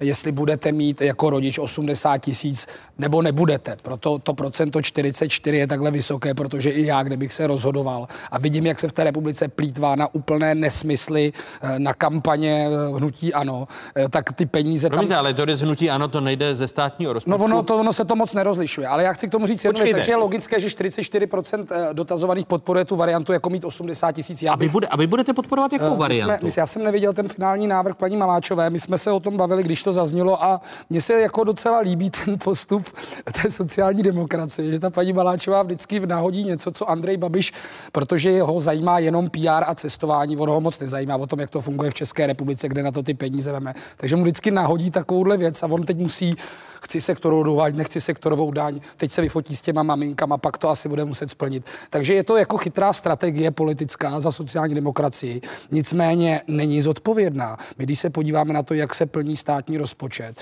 jak se v tuhle tu chvíli kvůli uh, slevám třeba na jízdné muselo sáhnout na ty uh, rezervní peníze, které se měly určit na těch 18 miliard, aby se vylepšil státní rozpočet, uh, které byly určeny na výpadek důchodového systému, na infrastrukturu, když by byla nějaká přírodní katastrofa. Ty peníze se teď přesunuly do rozpočtu. Není tam žádné určení, že to musí jít na investice. Chybí peníze na sociální práci, jako nelze furt dávat. A já bych potřeboval třeba od paní Maláčové, teda, ale od vlády jako celku, aby se nešermovali v grafech od vás, bankovní daň nebo pane- toto, pane předsedo, ale aby jsme se bavili... potřeboval, jakou variantu té rodičovské vy podpoříte? Já jsem neviděl tu odstupňovanou variantu a samozřejmě eh, tam ty peníze v té státní kase nejsou. A tohleto... Jinými slovy, vy, by- tohleto- vy byste tu tohleto- štědrou variantu za těch 11 miliard A tak eh, musíte vymyslet navýšení tu, rodičovského musíte vymyslet tu příjmovou stránku. A pan Babiš a jeho hnutí Agrofert je zaúvěrováno v bankách v kolik? 28 miliard? Může ano, sa, možná víc, může ano, v pozici svého premiéra šáhnout na banky? No nemůže. Ty banky jsou zahraniční. A vy můžete sáhnout na banky, to znamená, kdyby sociální demokraté předložili návrh první- první zavedení věc- bankovní daně, tak vy byste pro něj zvedl ruku? Ale to si vyberete a to lidi zatleskají, protože banky jsou přece zlé. Tam je důležité se bavit o tom, jakým způsobem teď funguje kontrola finanční u těch institucí jako takových. Proč ty peníze tady nezůstávají? Zatímco velké firmy mají PricewaterhouseCoopers, poradce, daňový To je ale optimalizátory. samozřejmě jednoduchá věc. Banky Tak mají finance- nadprůměrné zisky a, a e, když mají zisk, tak ho pak odvedou svým, svým tak ho odvedou, odvedou své matce přes překup nějakých služeb a prostě ministerstvo financí by se mělo soustředit nejdřív, aby ty daně umělo vybírat. Ale a proto já přicházíme jsem s tím neviděl, konceptem odvodu z bankovních aktiv, protože tam ta, ta, ta vybíratelnost nebo schopnost vybrat ty daně je velmi vysoká, protože banka musí říci, jaká má aktiva. Promiňte, ale Já bych pan, teda premiér, chtěl pan slyšet- premiér Babiš řekl, promiňte, Já- pane předsedo, řekl v tomto pořadu před týdnem, že dokud on bude premiér, tak bankovní daň neprojde. To znamená, řek- zapomeňte No to, na bankovní daň. Pane redaktor to řekl, aby pak představil svůj vlastní koncept ba- bankovní daně, protože co jiného je Národní odvod investiční fond, ano. 10-20% z dividend, to je taky daň, akorát se tomu říká jinak. A navíc je to postaveno, no takhle, on to pan premiér každý den mění, ale e, mělo to být dobrovolné, e, mělo to být 10 až 20% Já si nemyslím, že daňový systém má být postaven na, na dobrovolnosti, abychom volali do těch firm, jestli by nám náhodou nechtěli zaplatit nějaký daně.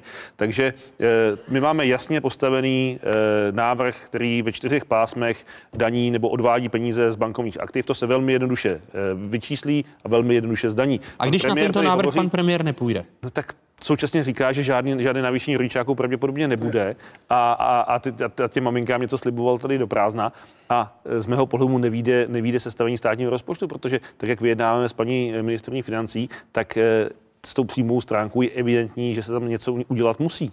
No a já už jsem slyšel návrh a teď nevím, jestli to nechci to připsat sociální demokracii, že zase budou nějaký emise státních dluhopisů a ty peníze se získají v tom, takže Ne, my se teď za 30 let se zadlužíme.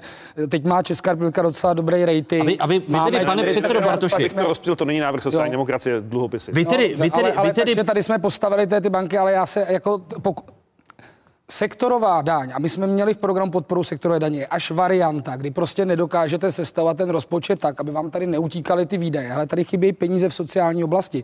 Jo, v Praze Ano, jsme šk- škrtá se, promiňte, to, to se škrtá v no, sociálních eh. službách už v současnosti pro letošní rok. Paní ministrně vašeho rezortu Ale škrtá tady- v ale sociálních paní, službách. Paní Tady ministrině, jsou- na, paní ministrině našeho rezortu dala do sociálních služeb historicky nejvíc peněz. To není o tom, No že by... proto, proto ale, ale zároveň jste neměli tu sílu si vyjednat eh, na straně straně ministerstva financí, protože to EET tam ty peníze na to nedonese. Teď ne, nedonese. Teď se sáhlo na ty rezervy my jsme, my jsme 18 se, miliard. To, to, opakujete koaliční vyjednávání před rokem, kdy jsme eh, Andrej Babišovi říkali, že mu to rozpočtově nevíde.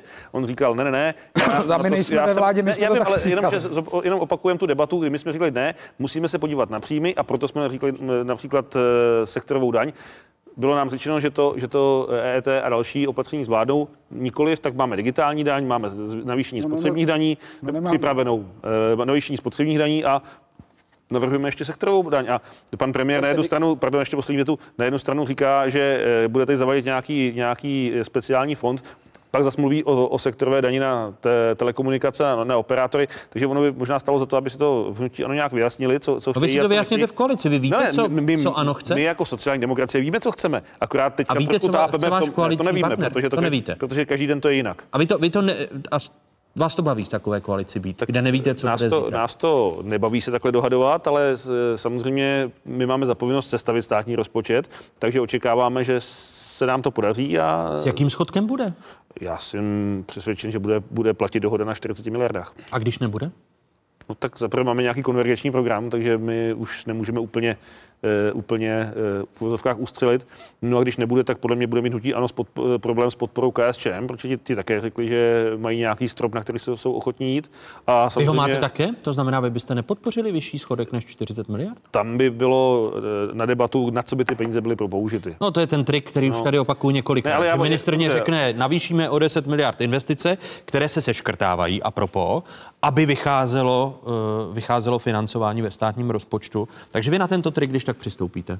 Že bude trik. deficit 50? Já vám teďka nemůžu říct, jestli když bude deficit 45, tak je to pro nás hranice, za kterou nepůjdeme, protože bych potřeboval vidět, proč bude ten deficit 45. Protože my, my jasně říkáme, že ta naše opatření, která, které jsme navrhli paní ministrině Šlerové, jsou plus minus 30 miliard. Z toho půlku, tam jsme se dohodli, to jsou ty věci, o kterých jsem hovořil. Zbývá digitální nám, daň, digitální daň 7% plus, plus ty spotřební daně. Na cigarety. A, a chybí nám tady schoda na té sektorové daní, která je další 14. A pokud je paní ministrině financí schopná sestavit rozpočet bez těch 14 miliard, aby bylo na veškeré ty sliby, tak to se asi dohodneme, ale já se obávám, že, že toho schopna zatím není. A když nebude, tak byste pak nepodpořili státní rozpočet? No, to se si kategorické, a bavíme se něco, něco, něco o září. My budeme vyjednávat tak, aby ten státní rozpočet byl, ale nemůžeme akceptovat to, že například se vrátíme do doby, kdy, kdy, se, kdy se obce sbírali policie na, na naftu a na benzín. To prostě nikdo nechce.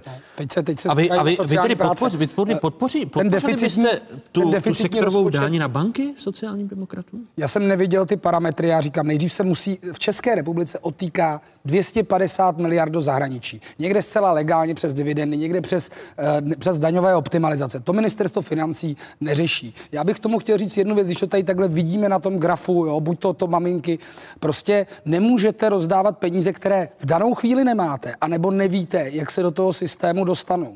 A já, a jsem, proto, já jsem proto, aby byl tlak na růst minimální mzdy, na, na zvyšování důchodů, ale prostě k tomu musí přijít nějaké strukturální změny, návrhy patřičné legislativy. A na to ta vláda prostě, já nebudu říkat, nemá, nemá koule, nikdo ty ministerství udržuje to fungování toho ministerstva. Důchodová reforma není, nebude snad furt. Prostě pane, ty věci jsou problematické. Zku... Těžba nerostných surovin, prostě tady se, tady se neřeší ta příjmová stránka, řeší se zdanění malé, máme nejvyšší zdanění práce. A... Ano, když tedy mluvíte o, o zdanění, tak podívejme se ještě na jedna data a ta se týkají právě odlivu uh, dividend do zahraničí. Vládní koalice horlivě tedy hledá, kde najít dodatečné příjmy uh, pro všechny ty výdaje. Ve hře je i možnost omezit odliv dividend do zahraničí. Jak se na to dívá veřejnost? Z České republiky odcházejí od roku 2014 do zahraničí dividendy v celkovém objemu zhruba 250 miliard korun ročně. Největší odliv eviduje Česká národní banka za rok 2016, kdy šlo o více než 275 miliard. Zpětné investice do podnikání v Česku přitom do předloňska tvořily necelou třetinu vyplácených prostředků. V roce 2017 se celkový objem reinvestic zvýšil na necelou polovinu objemu inkasovaných dividend a v loni ji překročil. A jak se na možné omezení odlivu dividend do zahraničí eh, dívají lidé, konkrétně jednotlivé sociodemografické skupiny? Tady jsou právě eh, data z trendů Česka 2019. Zhruba tři čtvrtiny obyvatel České republiky s volebním právem se domnívá, že vláda by měla podnikat kroky v tom směru, aby minimálně část zisků velkých nadnárodních firm neodtékala do zahraničí, ale zůstávala tady u nás v České republice například ve formě nějakých reinvestic nebo investic. Opačný názor tedy, že ta firma má plné právo si se svými výnosy dělat, co chce, nakládat si s nimi, jak chce, zastávají zejména mladší lidé a voliči ODS a TOP 09. Dodejme, že sociologické šetření se uskutečnilo mezi 12. dubnem až 3. květnem prostřednictvím metody Katy na reprezentativním vzorku 12 stovek respondentů. Pane předsedo Bartoši, když tady mluvíte o těch eh, přelivech, odlivech eh, onoho kapitálu na dividendách z České republiky. Já to přece dividendy, ne, já jsem přece... dividendy zmínil jako legální věc, které jsou regulovány a do nich se moc šát nedá. Já jsem hovořil o společném evropském daňovém základu. Vy jste tady zmínil uh, tu sedmi, teď návrh pana Babiše, 7% digitální daň. To nelze řešit na úrovni České republiky. Bohužel, ale, promiňte, bohužel to, v Evropské ale unii... Na, na, té, na té evropské úrovni to trvá tak dlouho a Vládní koalice má zjevně problém, protože potřebuje na všechny výdaje najít nějaké zdroje. No a Třeba v té digitální daní, když se podíváte, jakým způsobem to funguje, tak tady jsou velké firmy celosvětové, které tady mají reklamu, jedou své sociální sítě, jsou to love brandy, já mám také Google a Facebook, ale daní v Irsku. Pokud byste to teď řekl, a ta, ta myšlenka té digitální daně například je taková, že podle počtu vybere se centrálně a podle počtu uživatelů, klientů těch sítí se potom bude přes nějaké peníze vracet do těch, do těch jednotlivých zemí. To je myšlenka dobrá. Kdyby jsme šli tím, že v České republika bude mít specifickou regulaci, tak prostě ta služba toho, té prodeje reklamy přes ty sítě bude zprostředkovaná někým jiným, ne tou mateřskou hmm, firmou a bude zase danit jinde. Prostě to je komplexní problém. Já Jinými slovy, vy, vy nebudete hlasovat ne, pro tu 7%. Já jsem neviděl ještě ten návrh, jak je napsaný. Tady, tady... Vy říkáte, že jste nic neviděl, ale, ale pro, tak, ty základní obrysy bavili, známe. My jsme se tady bavili o dokumentu, který třeba paní Maláčová přinese teprve na vládu. Jo, Pardon, jako, ale ale ty, nemáte... varianty, ty varianty už ona zmínila, my, my se snažím... No, ale to, to jsou, my, my připravujeme třeba dokumenty poměrně veřejně, že se do toho zapoje ta veřejnost a komentuje, takže se každý Jinými slovy, mi, neřeknete, jestli uh, jste ochotni podpořit digitální daň ve výši 7% podle obratu ale to není, těch že, ale to není, že nastavíte, kolik vyberete. Vy musíte ne, vymyslet, jak zabránit tomu, protože ty věci se dají velmi jednoduše zcela legálně obejít. No, eh, já v principu souhlasím s panem předsedou, že eh, u těchto velkých věcí je, do, je lepší to řešit na evropské úrovni. Jak digitální daň, tak, tak společný daňový základ nebo minimální daňový základ, tak eh, třeba dvojí kvalita potravin. Ale ukazuje se, že bohužel stále ani jeden, jedna z těch třech problematik vyřešena evropsky není, tak hold musíme jít naší cestou. Eh, I když třeba dočasně, tak Rakousko digitální daň má, ministerstvo se inspirovalo v Rakousku a eh, pokud vím, tak, tak jim to funguje, takže pouze je to o tom, jak nastavíme procenta u nás. Co, co se týká dvojí kvality, tak když to nepůjde na, na centrální úrovni, tak má minister Toban připraven národní zákon, který jasně řekne, pokud bude to složení jiné než na západě, tak to bude označeno na obalu tak, aby to ten spotřebitel jasně viděl. Není to perfektní řešení, Jak ale je to... dělat s českými potravinami, jako například po sociálních sítích eh, koluje eh, drubeží salám eh, z vodňanského kuřete a kde je nějakých 55% kuřecího separátu. Tak nám, pozor, tam se týká dvojích kvality, tak nám jde o to, aby u těch velkých nadnárodních řetězců a výrobců, kteří vyrábějí stejné, stej, stejné produkty, klasicky Nutella, já to tady mám e, taky nakresleno, tady máte Český lunch meat 65% masa, německý 87%, ale je to stejný výrobce. Česká Nutella, taková to cena, německá Nutella, taková ta cena, rozdíly. To znamená, to jsou... To jsou a co to jsou, čeští to jsou, výrobci, to kteří je, dělají, to, dělají to samé, že vyrábějí... No, no ale, ale bavíme se o tom,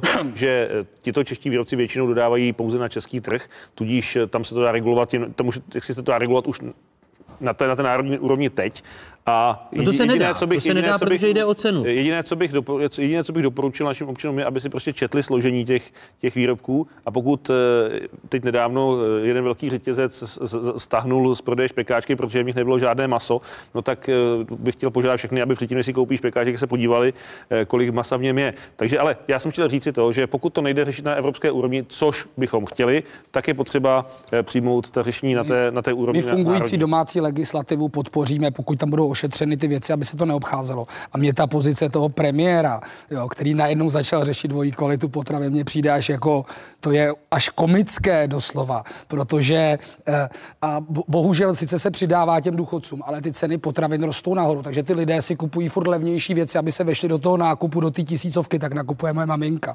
Takže prostě nečte si, kolik tam je těch věcí. Takže premiér, který prostě jede na výkon eh, jeho Agrofert, který teda nevlastní, prostě dodává takovéhle výrobky na trh a ty lidé si je kupují, protože na lepší prostě nemají. Oni nejsou hloupí, ale nemůžou si koupit párky za 60, koupí si párky za 30. Jo, tak, tak to jde na úkor té kvality. Takže pojďme bojovat za kvalitní potraviny, ale že tím největším bojovníkem v kampani za 35 miliard do Evropského parlamentu, milionů, pardon, milionů do Evropského parlamentu je pan Babiš jako kvalita potravin. Ale ta otázka je ještě jinde. My musíme stimulovat domácí výrobce. To není o tom, co se k nám doveze, jo? ale tady prostě sponzorujeme penám a tyhle všechny firmy. A my máme přece lokální producenty, takže boj s nekvalitními potravinami je podpora domácí výroby, no, proto se na to, zemědělství na to tam... potraviný, aby prostě uh, oni mohli dodávat na ten trh ne pod tou dumpingovou cenou pro ty řetězce prostě kvalitní potraviny. A tím my se vyvážeme z té otázky toho Souhlas. dovozu. Ale tak to se, to se shodneme. To se shodneme. A, a byla sociální demokracie, zákon o významné tržní síle, to, to, to, to, to byla naše práce,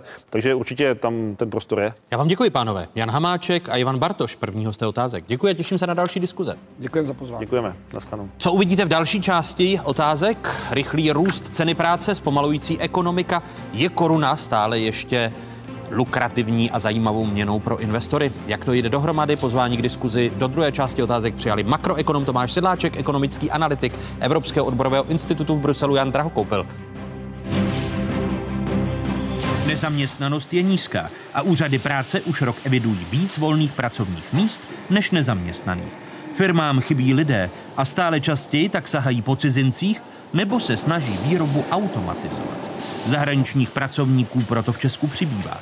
Na konci roku 2017 jich úřady evidovaly přes 472 tisíce, zhruba o 200 tisíc víc než před deseti lety.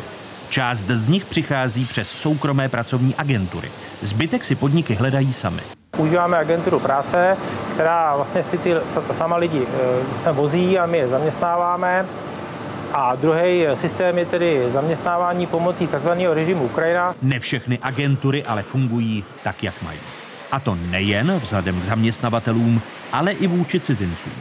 Nábor cizinců je složitý a zdlouhavý a firmy tak někdy zaměstnávají i na černo. Ministerstvo práce a sociálních věcí proto přichází s návrhem, podle něhož by zahraniční pracovníky pro české firmy zajišťovala státní agentura. Nový úřad zakládat nechce. Plánuje rozšířit pravomoci stávajících institucí. Chceme eh, v rámci eh, té potenciální tedy státní agentury pro cizince zabezpečit komplexní služby, jak na straně tedy eh, i toho cizince, který by měl přijít pracovat do České republiky, tak na straně druhé ale umožnit i zaměstnavatelům určitý rychlejší přísun té zahraniční pracovní síly právě v situaci, kdy skutečně nejsme schopni ty místa obsadit třeba občany České republiky nebo občany Evropské unie. Především by se měly probrat ty agentury, poněvadž jsou agentury, které fungují správně a jsou dobré a jsou agentury, které podle nás nefungují. Na trhu práce schází skoro 350 tisíc lidí.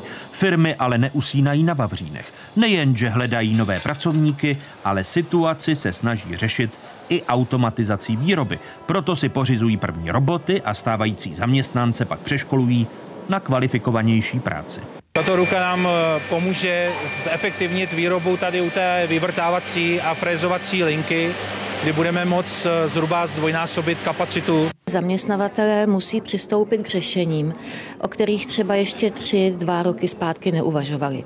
Jedno z těch řešení je, že budou sami víc a víc kvalifikovat lidi na ty potřeby, které vlastně nově ve firmách vznikají. Budoucnost patří robotům a lidé se budou muset přizpůsobit novým podmínkám na trhu práce. Některá místa sice zaniknou, ale nahradí je úplně nové pozice. Robotizace, digitalizace a vůbec nový přístup k budoucímu trhu práce bude vyžadovat i nové dovednosti od lidí, bude vyžadovat nový způsob práce, bude vyžadovat třeba flexibilní úvazky, jiný způsob práce, práci na volné noze. Míra zapojení robotů do průmyslu narůstá.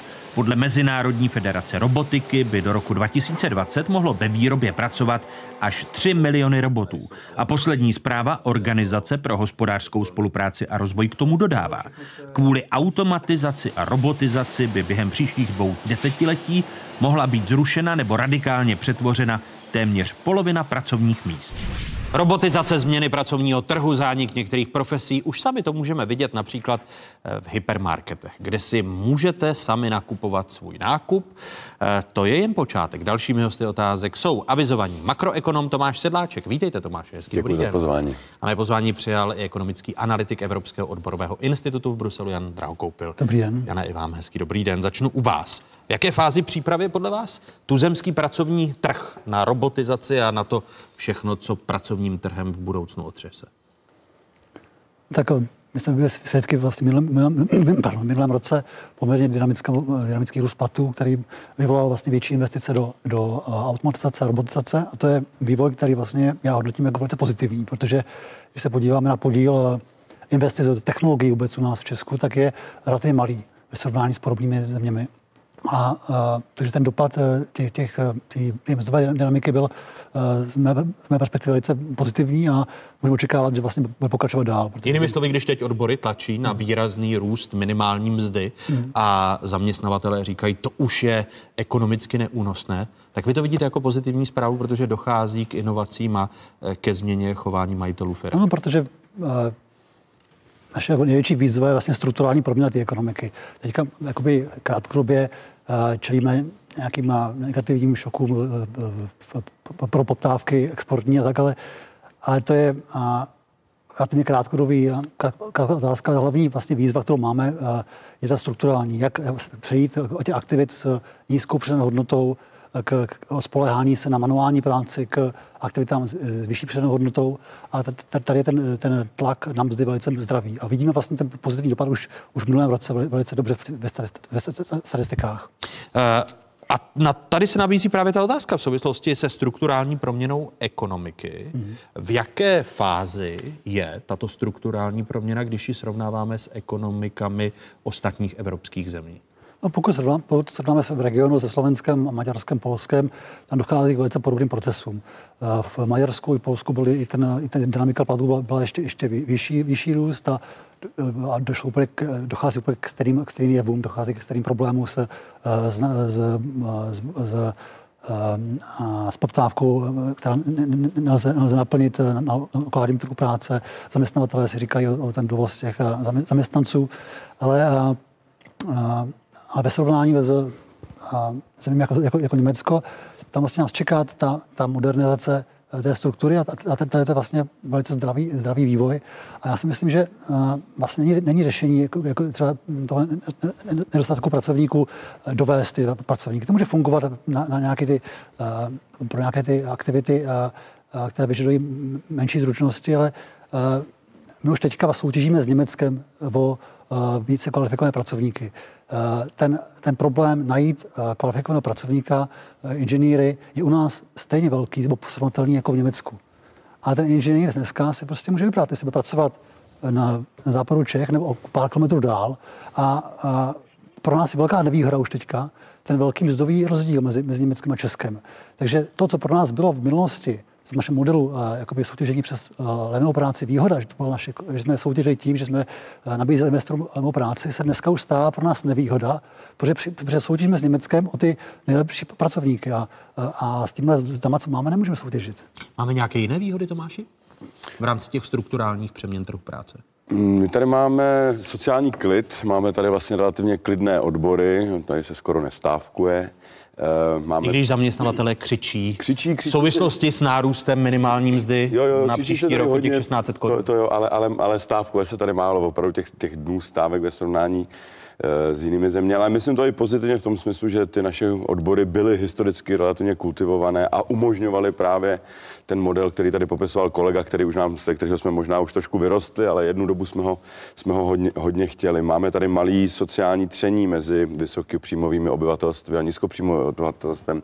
O tom se málo ví, když se v 90. hovořilo o tom, že chceme, nebo někteří hovořili o tom, že chtějí dohnat skandinávský model, tak předpokládám, že ti měli na mysli právě onu harmonickou, eh, nerozevřenou společnost. Tak ne, že jsme tento skandinávský model jaksi dohonili, ale my jsme ji předehnali premianty typu Norsko, Švédsko a v s čem i Finsko. Nejsme tak bohatý, ale aspoň ty rozdíly mezi, mezi chudobou a mezi, mezi bohatstvím nejsou tak rozdílný. A jinak já nevím, jestli bude kolega souhlasit, ale myslím, že ta Česká republika vlastně, když se podíváte z dálky, tak ty makročísla zrovna teď vypadají, vypadají celkem hezky. Takže na první pohled to vypadá hezky. Problém je to, že eh, dáváme málo investice do vzdělávání, málo se připravujeme anglicky dle mého soudu, nebo i v matematice vlastně zaostáváme i za takovými k, eh, našimi sousedy jako Polsko ale i rodinné rozpočty utrácí málo peněz na vzdělání. To vzdělání je na, na, na, na, skutečně na posledním místě, ale za to rekordně utrácíme za cigarety a za alkohol, takže možná ty, ty, ty mzdy, tak jak jsou, se odráží i v tomto. Já bych musím souhlasit, protože já mám přesně stejný po, po, pocit, že jako tady čelíme nějakým výz, výzvám z hlediska propadu poptávky. Německo bude příští v letošním, letošním roce uh, růst málo, to se nás dotkne, ale jakoby celkově ta, ta situace makroekonomická je, je docela pohodlná. My prostě spol, my, my zpomalujeme na, na úroveň 2,5, možná 2,4 2020. To je úroveň, která odpovídá zhruba uh, potenciálu té ekonomiky.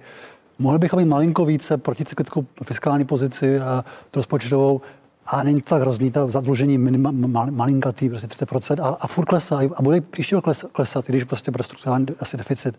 Takže a, úrokové sazby jsou docela vysoko, takže je možnost je snížit, pokud budou problémy. Takže my jsme jakoby uh, strukturálně na tom docela pohodlně. A co trh práce, ke kterému se vrátím, kdy se mluvilo o přehřátém trhu práce eh, v souvislosti s téměř, nechci říct nulovou nezaměstnaností, ale s tak nízkou nezaměstnaností, když se podíváme na aktuální čísla, tak v Dubnu nezaměstnanost klesla na 2,7%. Podle odborníků tím pokles ještě nekončí. Počty nezaměstnaných klesají Zatímco loni v březnu úřady práce evidovaly 263 tisíce lidí bez práce, letos na konci dubna jich bylo zhruba 210 tisíc. To je nejméně od června roku 1997. Naproti tomu volných pracovních míst bylo ke konci dubna 340 tisíc. To je o skoro 100 tisíc víc než ke konci loňského března. Proto se ptám, skončilo už to přehrátí trhu práce? Já ne. Já si myslím, že úplně neskončilo, že určitě bude trošku situace volnější příští, letošní roce, když zpomalí ekonomika, ale uh, ten, ten tlak tam bude, bude dál, dál pokračovat. Jak jsem řekl, já si myslím, že to je pozitivní vývoj. Uh, já bych se osobně nebránil takovým řešením, jako, jako je a nějaký spolehání se na, na, na, eh, na dovoz těch pracovníků, ale je potřeba vzít vážně ty obavy, aby a ty pracovníci zahraničí prostě nepodrývali ty podmínky pracovní, pracovní v Česku. Takže pokud odbory odmítají tu dovoz eh, těch pracovníků, eh, je potřeba jim něco nabídnout, nějakou záruku, že, že budou přicházet podmínek, které prostě budou, eh, které nebudou podkopávat ten, ten růst mest v Česku. Já myslím, že my jsme diskutovali, vy jste diskutovali před chvilkou o, taky o těch věcech, jako z jakých podmínek eh, pracují ty, eh, ty lidé tady, když máte uh, Mladoboleslavská jako, no, Foxconn, kde prostě polovička lidí z, z, z zemí, z Rumunska a i, i, i z dálnějších zemí, odbory je pro ně velice těžké vlastně reprezentovat tyhle ty pracovníky a proto potom tam uh, trpí tím ten sociální dialog na podnikové úrovni. A je, je těžké vlastně zlepšovat pracovní podmínky, je těžké uh, uh, vlastně nastolit nějaký, nějaký, nějaký uspokojivý sociální dialog, řešit problémy těch pracovníků, protože eh, a to jsou věci, které se dají řešit, akorát, eh, akorát eh, je potřeba to, to, to, to, a, a, nenechat to prostě být jenom na, na trhu, ale je potřeba jakoby nějak aktivní způsob, aktivní postoj od státu a i sociálních partnerů. Tomáši, ten dovoz pracovní síly ze zahraničí, je to ten krok, který je nejpravděpodobnější, aby skončilo přehrátí trhu práce? No, my na tom v České republice jsme naštěstí celkem dobře, protože ostatní koleg, kolegové země z centrální, eh, střední a východní Evropy mají negativní odliv. Říká se tomu brain drain a my tomu, eh, my jsme stále ještě příjemci, takže když se odečtou ty Češi, kteří odjíždí a Češky, kteří odjíždí na západ, tak je to naštěstí kompenzováno s mírným přebytkem, eh, zejména předpokládám Slováky a, a, a dalšími Takže my na tom nejsme uh, úplně tak špatně v tom krátkém období, ale v dlouhém období platí, platí to, to, to, to, co prostě uh, tady říkal pan kolega, s tím, že čím víc se lidi naučí, jakým se způsobem mobilně cestovat za prací, ale ono taky soutěží, souvisí s naší infrastrukturou, kde jsme jedna z posledních zemí, která se považuje za vyspělé a nemáme ani, ani plány na nějaký, nějaký rychlovlaky a tak dále. Já bych jenom k tomu eh, odlivu mozku jako v Česku je ten eh, problém menší než třeba v, na Slovensku nebo v Polsku, ale, je, ale není, není, není, není jako zanedbatelný. Co se týče těch kvalifikovaných pracovníků. Když se na saldo, tak jsme tam pozitivně. Ale když se podíváte na situaci eh, na trhu práce pro inženýry, pro eh, vědce a tak, tam čelíme také, jako, čelíme v omezenější míře, ale v míře srovnatelné s Maďarskem například, s odlivem těch kvalifikovaných pracovníků a, a my prostě soutěžíme s těmi zeměmi jako Německo o ně. A pokud budeme mít nízké mzdy, tak, tak ten, ten soutěž prohrajeme. A ještě o tom dovozu, jako já jsem si to trošku se vyjádřil pozitivně o tom, ale je potřeba to dělat eh, opatrně, protože to je to riziko, že abychom skrz ten dovoz těch pracovníků nereprodukovalo, nereprodukovali ty, tu naši jakoby zaostalost eh, ve srovnání s Německem a těmi západními zeměma. Spousta, eh, spousta těch firm není schopna prostě nabídnout mzdy na vyšší úrovni, eh, než, než, než je současná, nejsou schopní prostě jít eh, s tím, s tím růstem. A pokud ta firma prostě nedokáže uh, nějak upgradeovat ty své aktivity, tak je lepší prostě nedovolit do, dovést ty, ty pracovníky, abychom prostě nereprodukovali tu zaostalost ekonomickou a nakonec taky se nevytvářeli větší nerovnost mezi městy a regiony. V regiony jsou ty firmy, které, které, které spolehají na, hmm. na, na málo kvalifikované pracovníky. Možná hezky by se to dalo demonstrovat v lesnictví, kde právě děláme to, že vyvážíme, to, to, to trošku přeženu odborníci na, na, na tento obor mi prominou, ale co jsem četl z posledních jejich studií, tak stále děláme to, že vyvážíme do ciziny kulatinu. Takže když někde pokácíte strom, tak se to buď to dá odvést tak, jak to je, nebo se to dá aspoň nařezat na pile, nebo se to dá udělat, já nevím, kus nábytku nebo hudební nástroj, takže ta stejná, ten stejný Dovezeme kmen. dřevo a dovezeme tak, opracovaný a, a my výrobek. tím, že vlastně si tady, ono je to hezky vidět i na statistikách práce, po jakých ob, ob, oborech je poptávka a ta poptávka je opravdu po těch nízko, nízko kvalifikovaných oborech. Mirek Zámečí dokonce hovoří o to, že se tady rozjíždí jakási dvojrychlostní ekonomika. Jedna ekonomika je, je napojená na, na ty zahraniční vlastníky a ty se jedou tak trošku jakoby svůj vlastní život. No a pak je tady ta druhá česká, česká taková ta tradiční um, ekonomika, od které se musíme odpoutávat. To znamená, i, i, i když to řeknu blbě, tak i ten dřevorubec se musí naučit, nebo bude mu výhodou, naučili se design, naučili se prostě zpracovávat ty věci nějakým si způsobem s vyšší přenou hodnotou.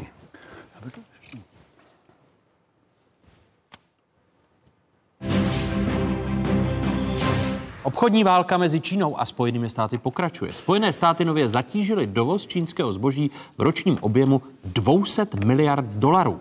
Clem ve výši 25% na místo dosavadních deseti. Čína uvedla, že bude nucena učinit odvetné kroky. Připomeňme si, jak to všechno začalo.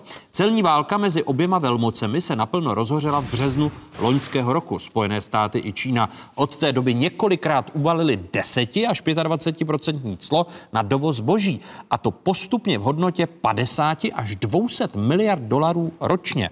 Nově prezident Spojených států amerických Donald Trump nařídil úřadu amerického obchodního zmocněnce, aby zahájil proces vedoucí k uvalení cel na téměř veškerý zbývající dovoz z Číny.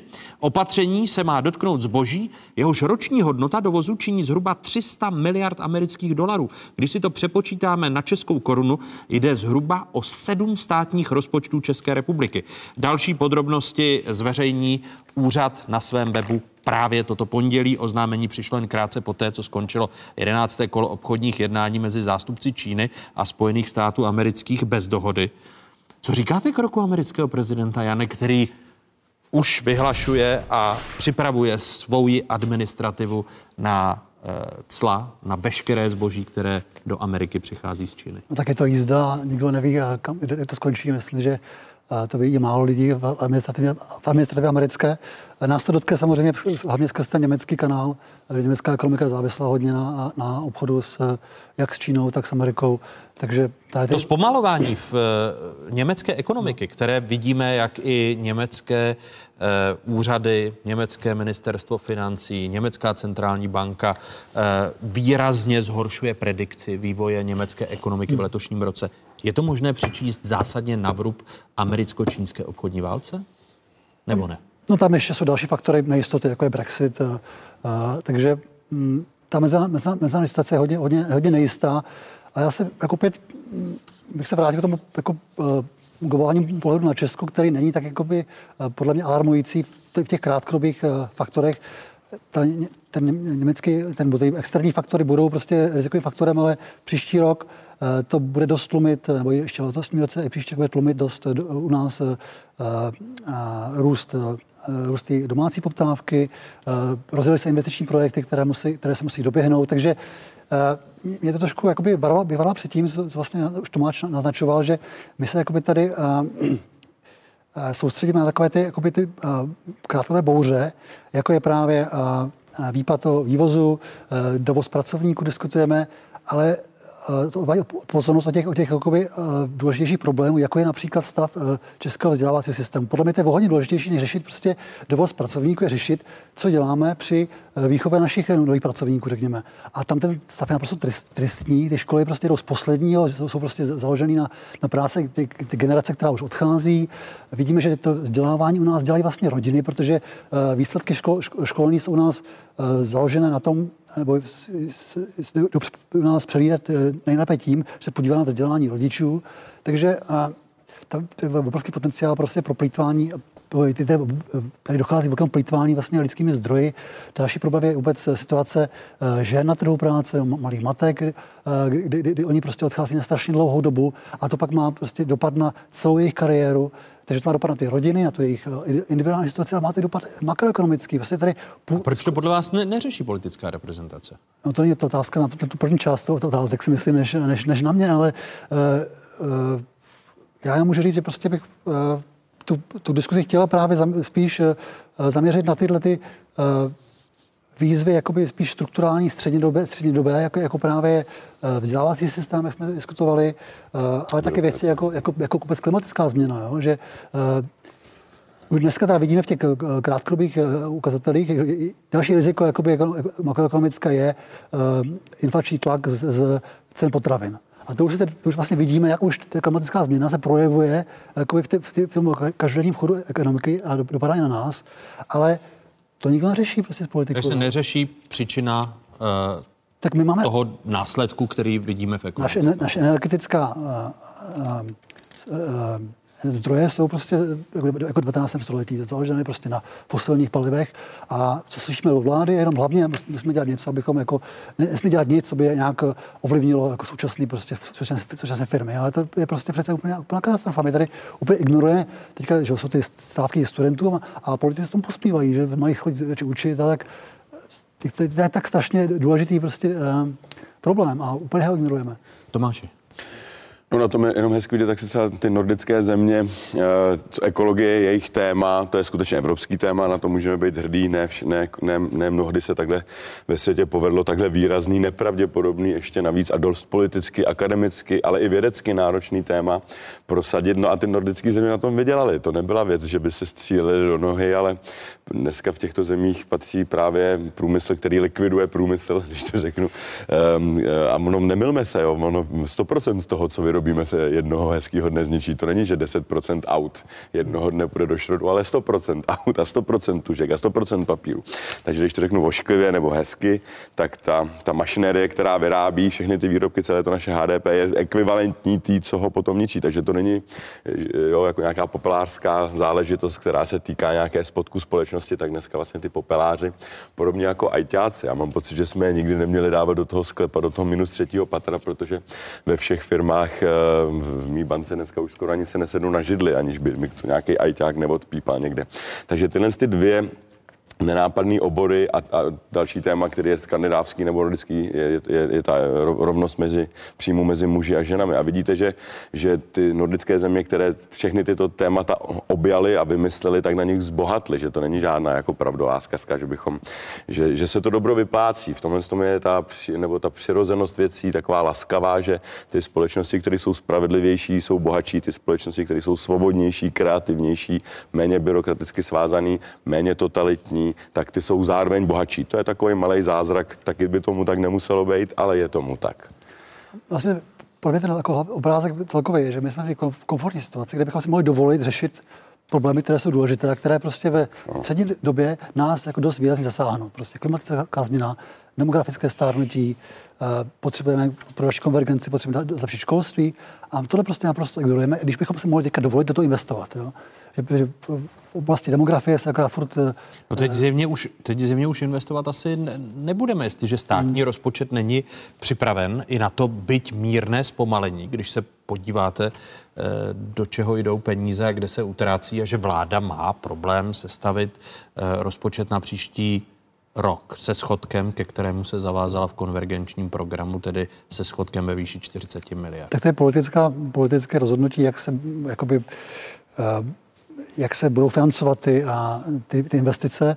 No, Jan, ale to s tím souvisí, s tím, aby se měnil, měnily a pravidla nebo normy, které jsou vytvářeny pro vzdělávací systém, pro ekologické fungování státu a podobně přece. Ano, a my prostě v situaci, kdy si můžeme dovolit buď eh, zvýšit prostě eh, daňové zatížení, anebo eh, si půjčit prostě na investice. My si prostě můžeme dovolit, my máme malé úrokové míry, nemáme žádnou zadluženost, takže se nemusíme bát toho, že v střední době dneska třeba i díky, díky, díky stárnutí trošku se zvýší zadlužení státu. Prostě jakoby makroekonomicky my jsme jako celkem v pohodě, ale hmm ale jakoby to hmm. promrháváme situaci no. řešit problémy, které přijdou za deset let. A v té demografii tam už ne, ne, furt se tady diskutuje o nějaký jakoby zázrační reformy, která vyřeší. Žádná reforma to nevyřeší. Teď to vyřeší to, že budou lidi, uh, že bude víc lidí na trhu práce, znamená, že ženy prostě nebudou uh, 4, 5, 7 let doma, vyřešíte to, že bude víc produktivnější, vyřešíte to, že lidi budou třeba pracovat díl za uh, třeba nějakých flexibilnějších podmínkách a to vyžaduje taky nějaké investice, jako třeba do infrastruktury péče o děti a tak. No, proto se ptám, jestli už jsme tu dobu nepromarnili, když se podíváme na, na to aktuální dění, ke kterému se vracím, že tady dochází k eskalaci čínsko Eh, americké obchodní války. Vidíme, že zpomaluje Německo, eh, zpomaluje i tu, tuzemská průmyslová výroba. Na ta data se můžeme podívat. Průmyslová výroba v březnu výrazně zpomalila. Meziroční růst na 0,1% z únorového 1,5%.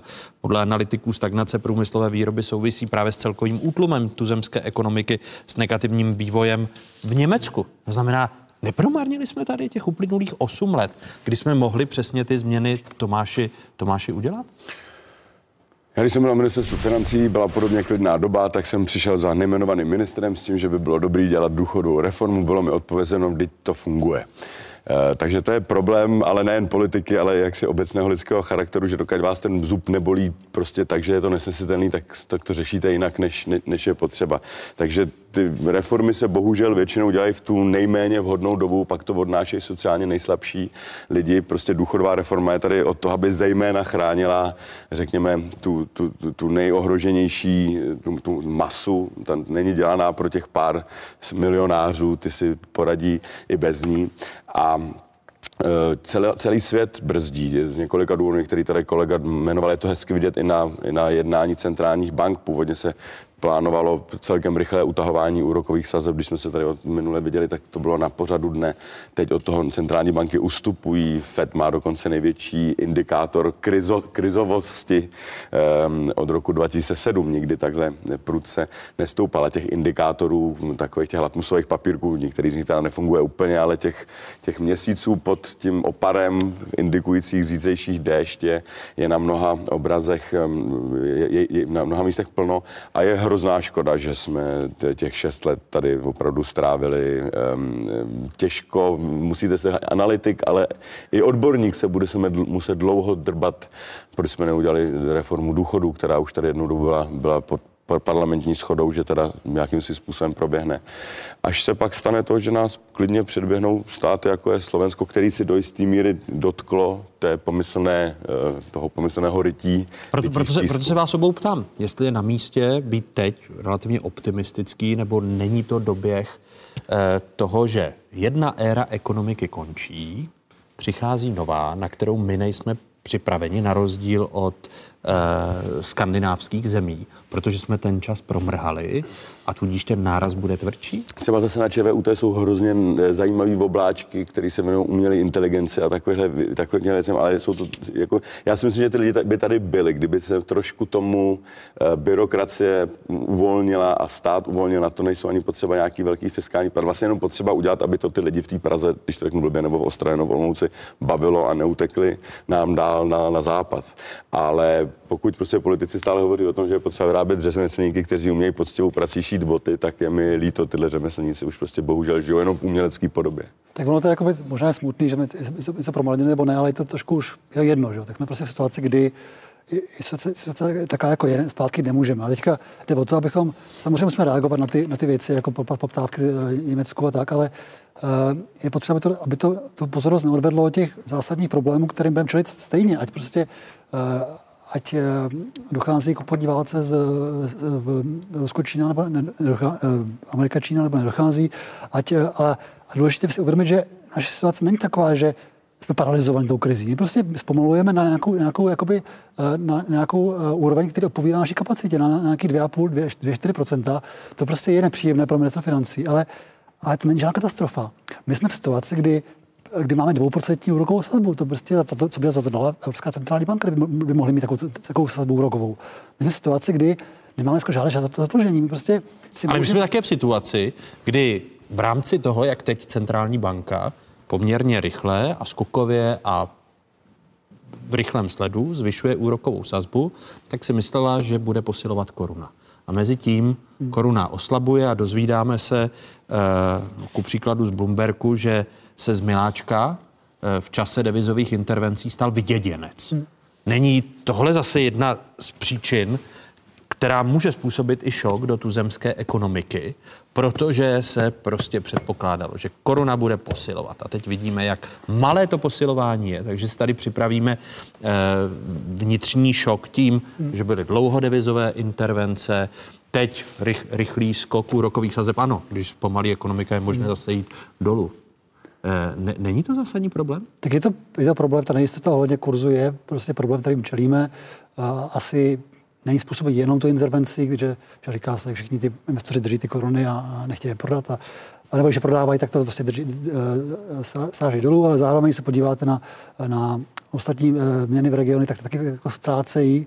Takže, tam jako jsou, Takže v tom nejsme sami, v těch vyděděncích. Um, jako nás se samozřejmě dotýká ta, ta mezinárodní situace negativně, jakoby ten, ten, ten, ten, ten, ten, ten, ten, ten problém s tou, s tou měnou eh, není jenom ten problém té intervence, je prostě eh, je způsobený tak, jak, jak jakoby naši měnu vnímají investoři, jak vnímají teďka rizikový kvůli těm globálním faktorům. Eh, Ale furt i ta situace ČMB ne- není tak jako ve strašné pozici. Oni prostě mají, mají úrokové sazby na 2%, můžou jít dolů, a možná i nahoru. Jsou situace, kdy, uh, kdy uh, ty inflační tlaky, které jsme čelili na začátku roku, uh, oslabují. Pokud prostě příští roce nebo konci roku do, do, do, ještě větší šok z Německa, než, než, než, než se předpokládá, tak to může kompenzovat domácí poptávka. I tady vlastně trh práce umožňuje další zvyšování mest a tím pádem udržet ten, tu poptávku eh, dom- domácími zdroji. Takže já bych snažím varovat před tím jakoby, tou fascinací tím, tím nějaký tweety Tr- Trumpa a tím, tím, těmi uh, uh, krátkodobými uh, uh, reakcemi, co musí dělat minister financí, ale, ale to nás nesmí jakoby od, odvést pozornost od těch zásadních problémů, které bohužel neřešíme. Eh, Tomáši, když ještě ale zůstanu u toho možná dílčího problému, růst úrokových sazeb, který by log- logicky říkal, že koruna by měla posilovat a ona oslabuje. Bude to pro tu zemskou ekonomiku jeden ze šoků, který zase bude oddalovat řešení nějakých koncepčnějších problémů, které se týkají tuzemské ekonomiky? No, ona ta koruna nebo devizový, deviz, volná devizová režim má právě takový tlumící efekty, což je občas hrozně dobře, ale občas je to taky špatně. Ty měny, jestli si vzpomínáte, v roce 2007 to tuším bylo, když vyšel ve Financial Times nějaký článek o Maďarsku a chytla to i česká koruna, protože prostě nevíme, asi to bylo nějak blízko. Předpokládám, že český investor taky nerozeznává se, jestli jsou zprávy z Jižní Dakoty nebo ze Severní Dakoty. Eh, a to je Severní Dakota a Jižní Dakota větší než, než naše krásná milovaná vlast. Takže ty nálady na tom trhu jsou různý. Taky máme, je to, máme země, kde nás ta otázka rozdílu mezi směným kurzem a paritou kupní síly, tam se u nás ukazuje, že vlastně největší, což má do jisté míry na, na vliv i to, že ta koruna slouží zejména takovým těm velkotonážním transakcím a ne tolik neodráží to, tu skutečnou spotřebu, um, ten spotřebitelský koš. Takže ta koruna zatím, díky bohu, ale vzhledem k dlouhodobému uvažování je to spíš bohužel fungoval jako tlumící, ale to neznamená, že se během týdne nemůže ta koruna rozhejbat eh, hrozným způsobem i v době relativního klidu. S malýma měnama u otevřené ekonomiky se tohle to Což to teď hrozí? Nehro, to, ono to hrozí tak jako víceméně vždycky, když to řeknu. Je to jako, je to jako bouřka. No. Na bouř, při bouřce je lepší být na, větším, na, větší, na větším, větší lodi, i když za klidného počasí pochopitelně nějaká jachta jede rychleji a zajímavěji a zase nemůžu říct, zase bychom si těch posledních 10 minut debaty ušetřili, kdybychom měli euro. Eh, Tomáš Sedláček, Jan Draho Koupil. Pánové, děkuji vám oběma, těším se někdy zase na shledanou. Na shledanou. Takové byly dnešní otázky. Připomínám, že nás najdete na internetových stránkách České televize, jsme i na sociálních sítích. Hezký zbytek neděle, pokud možno, ve společnosti 24.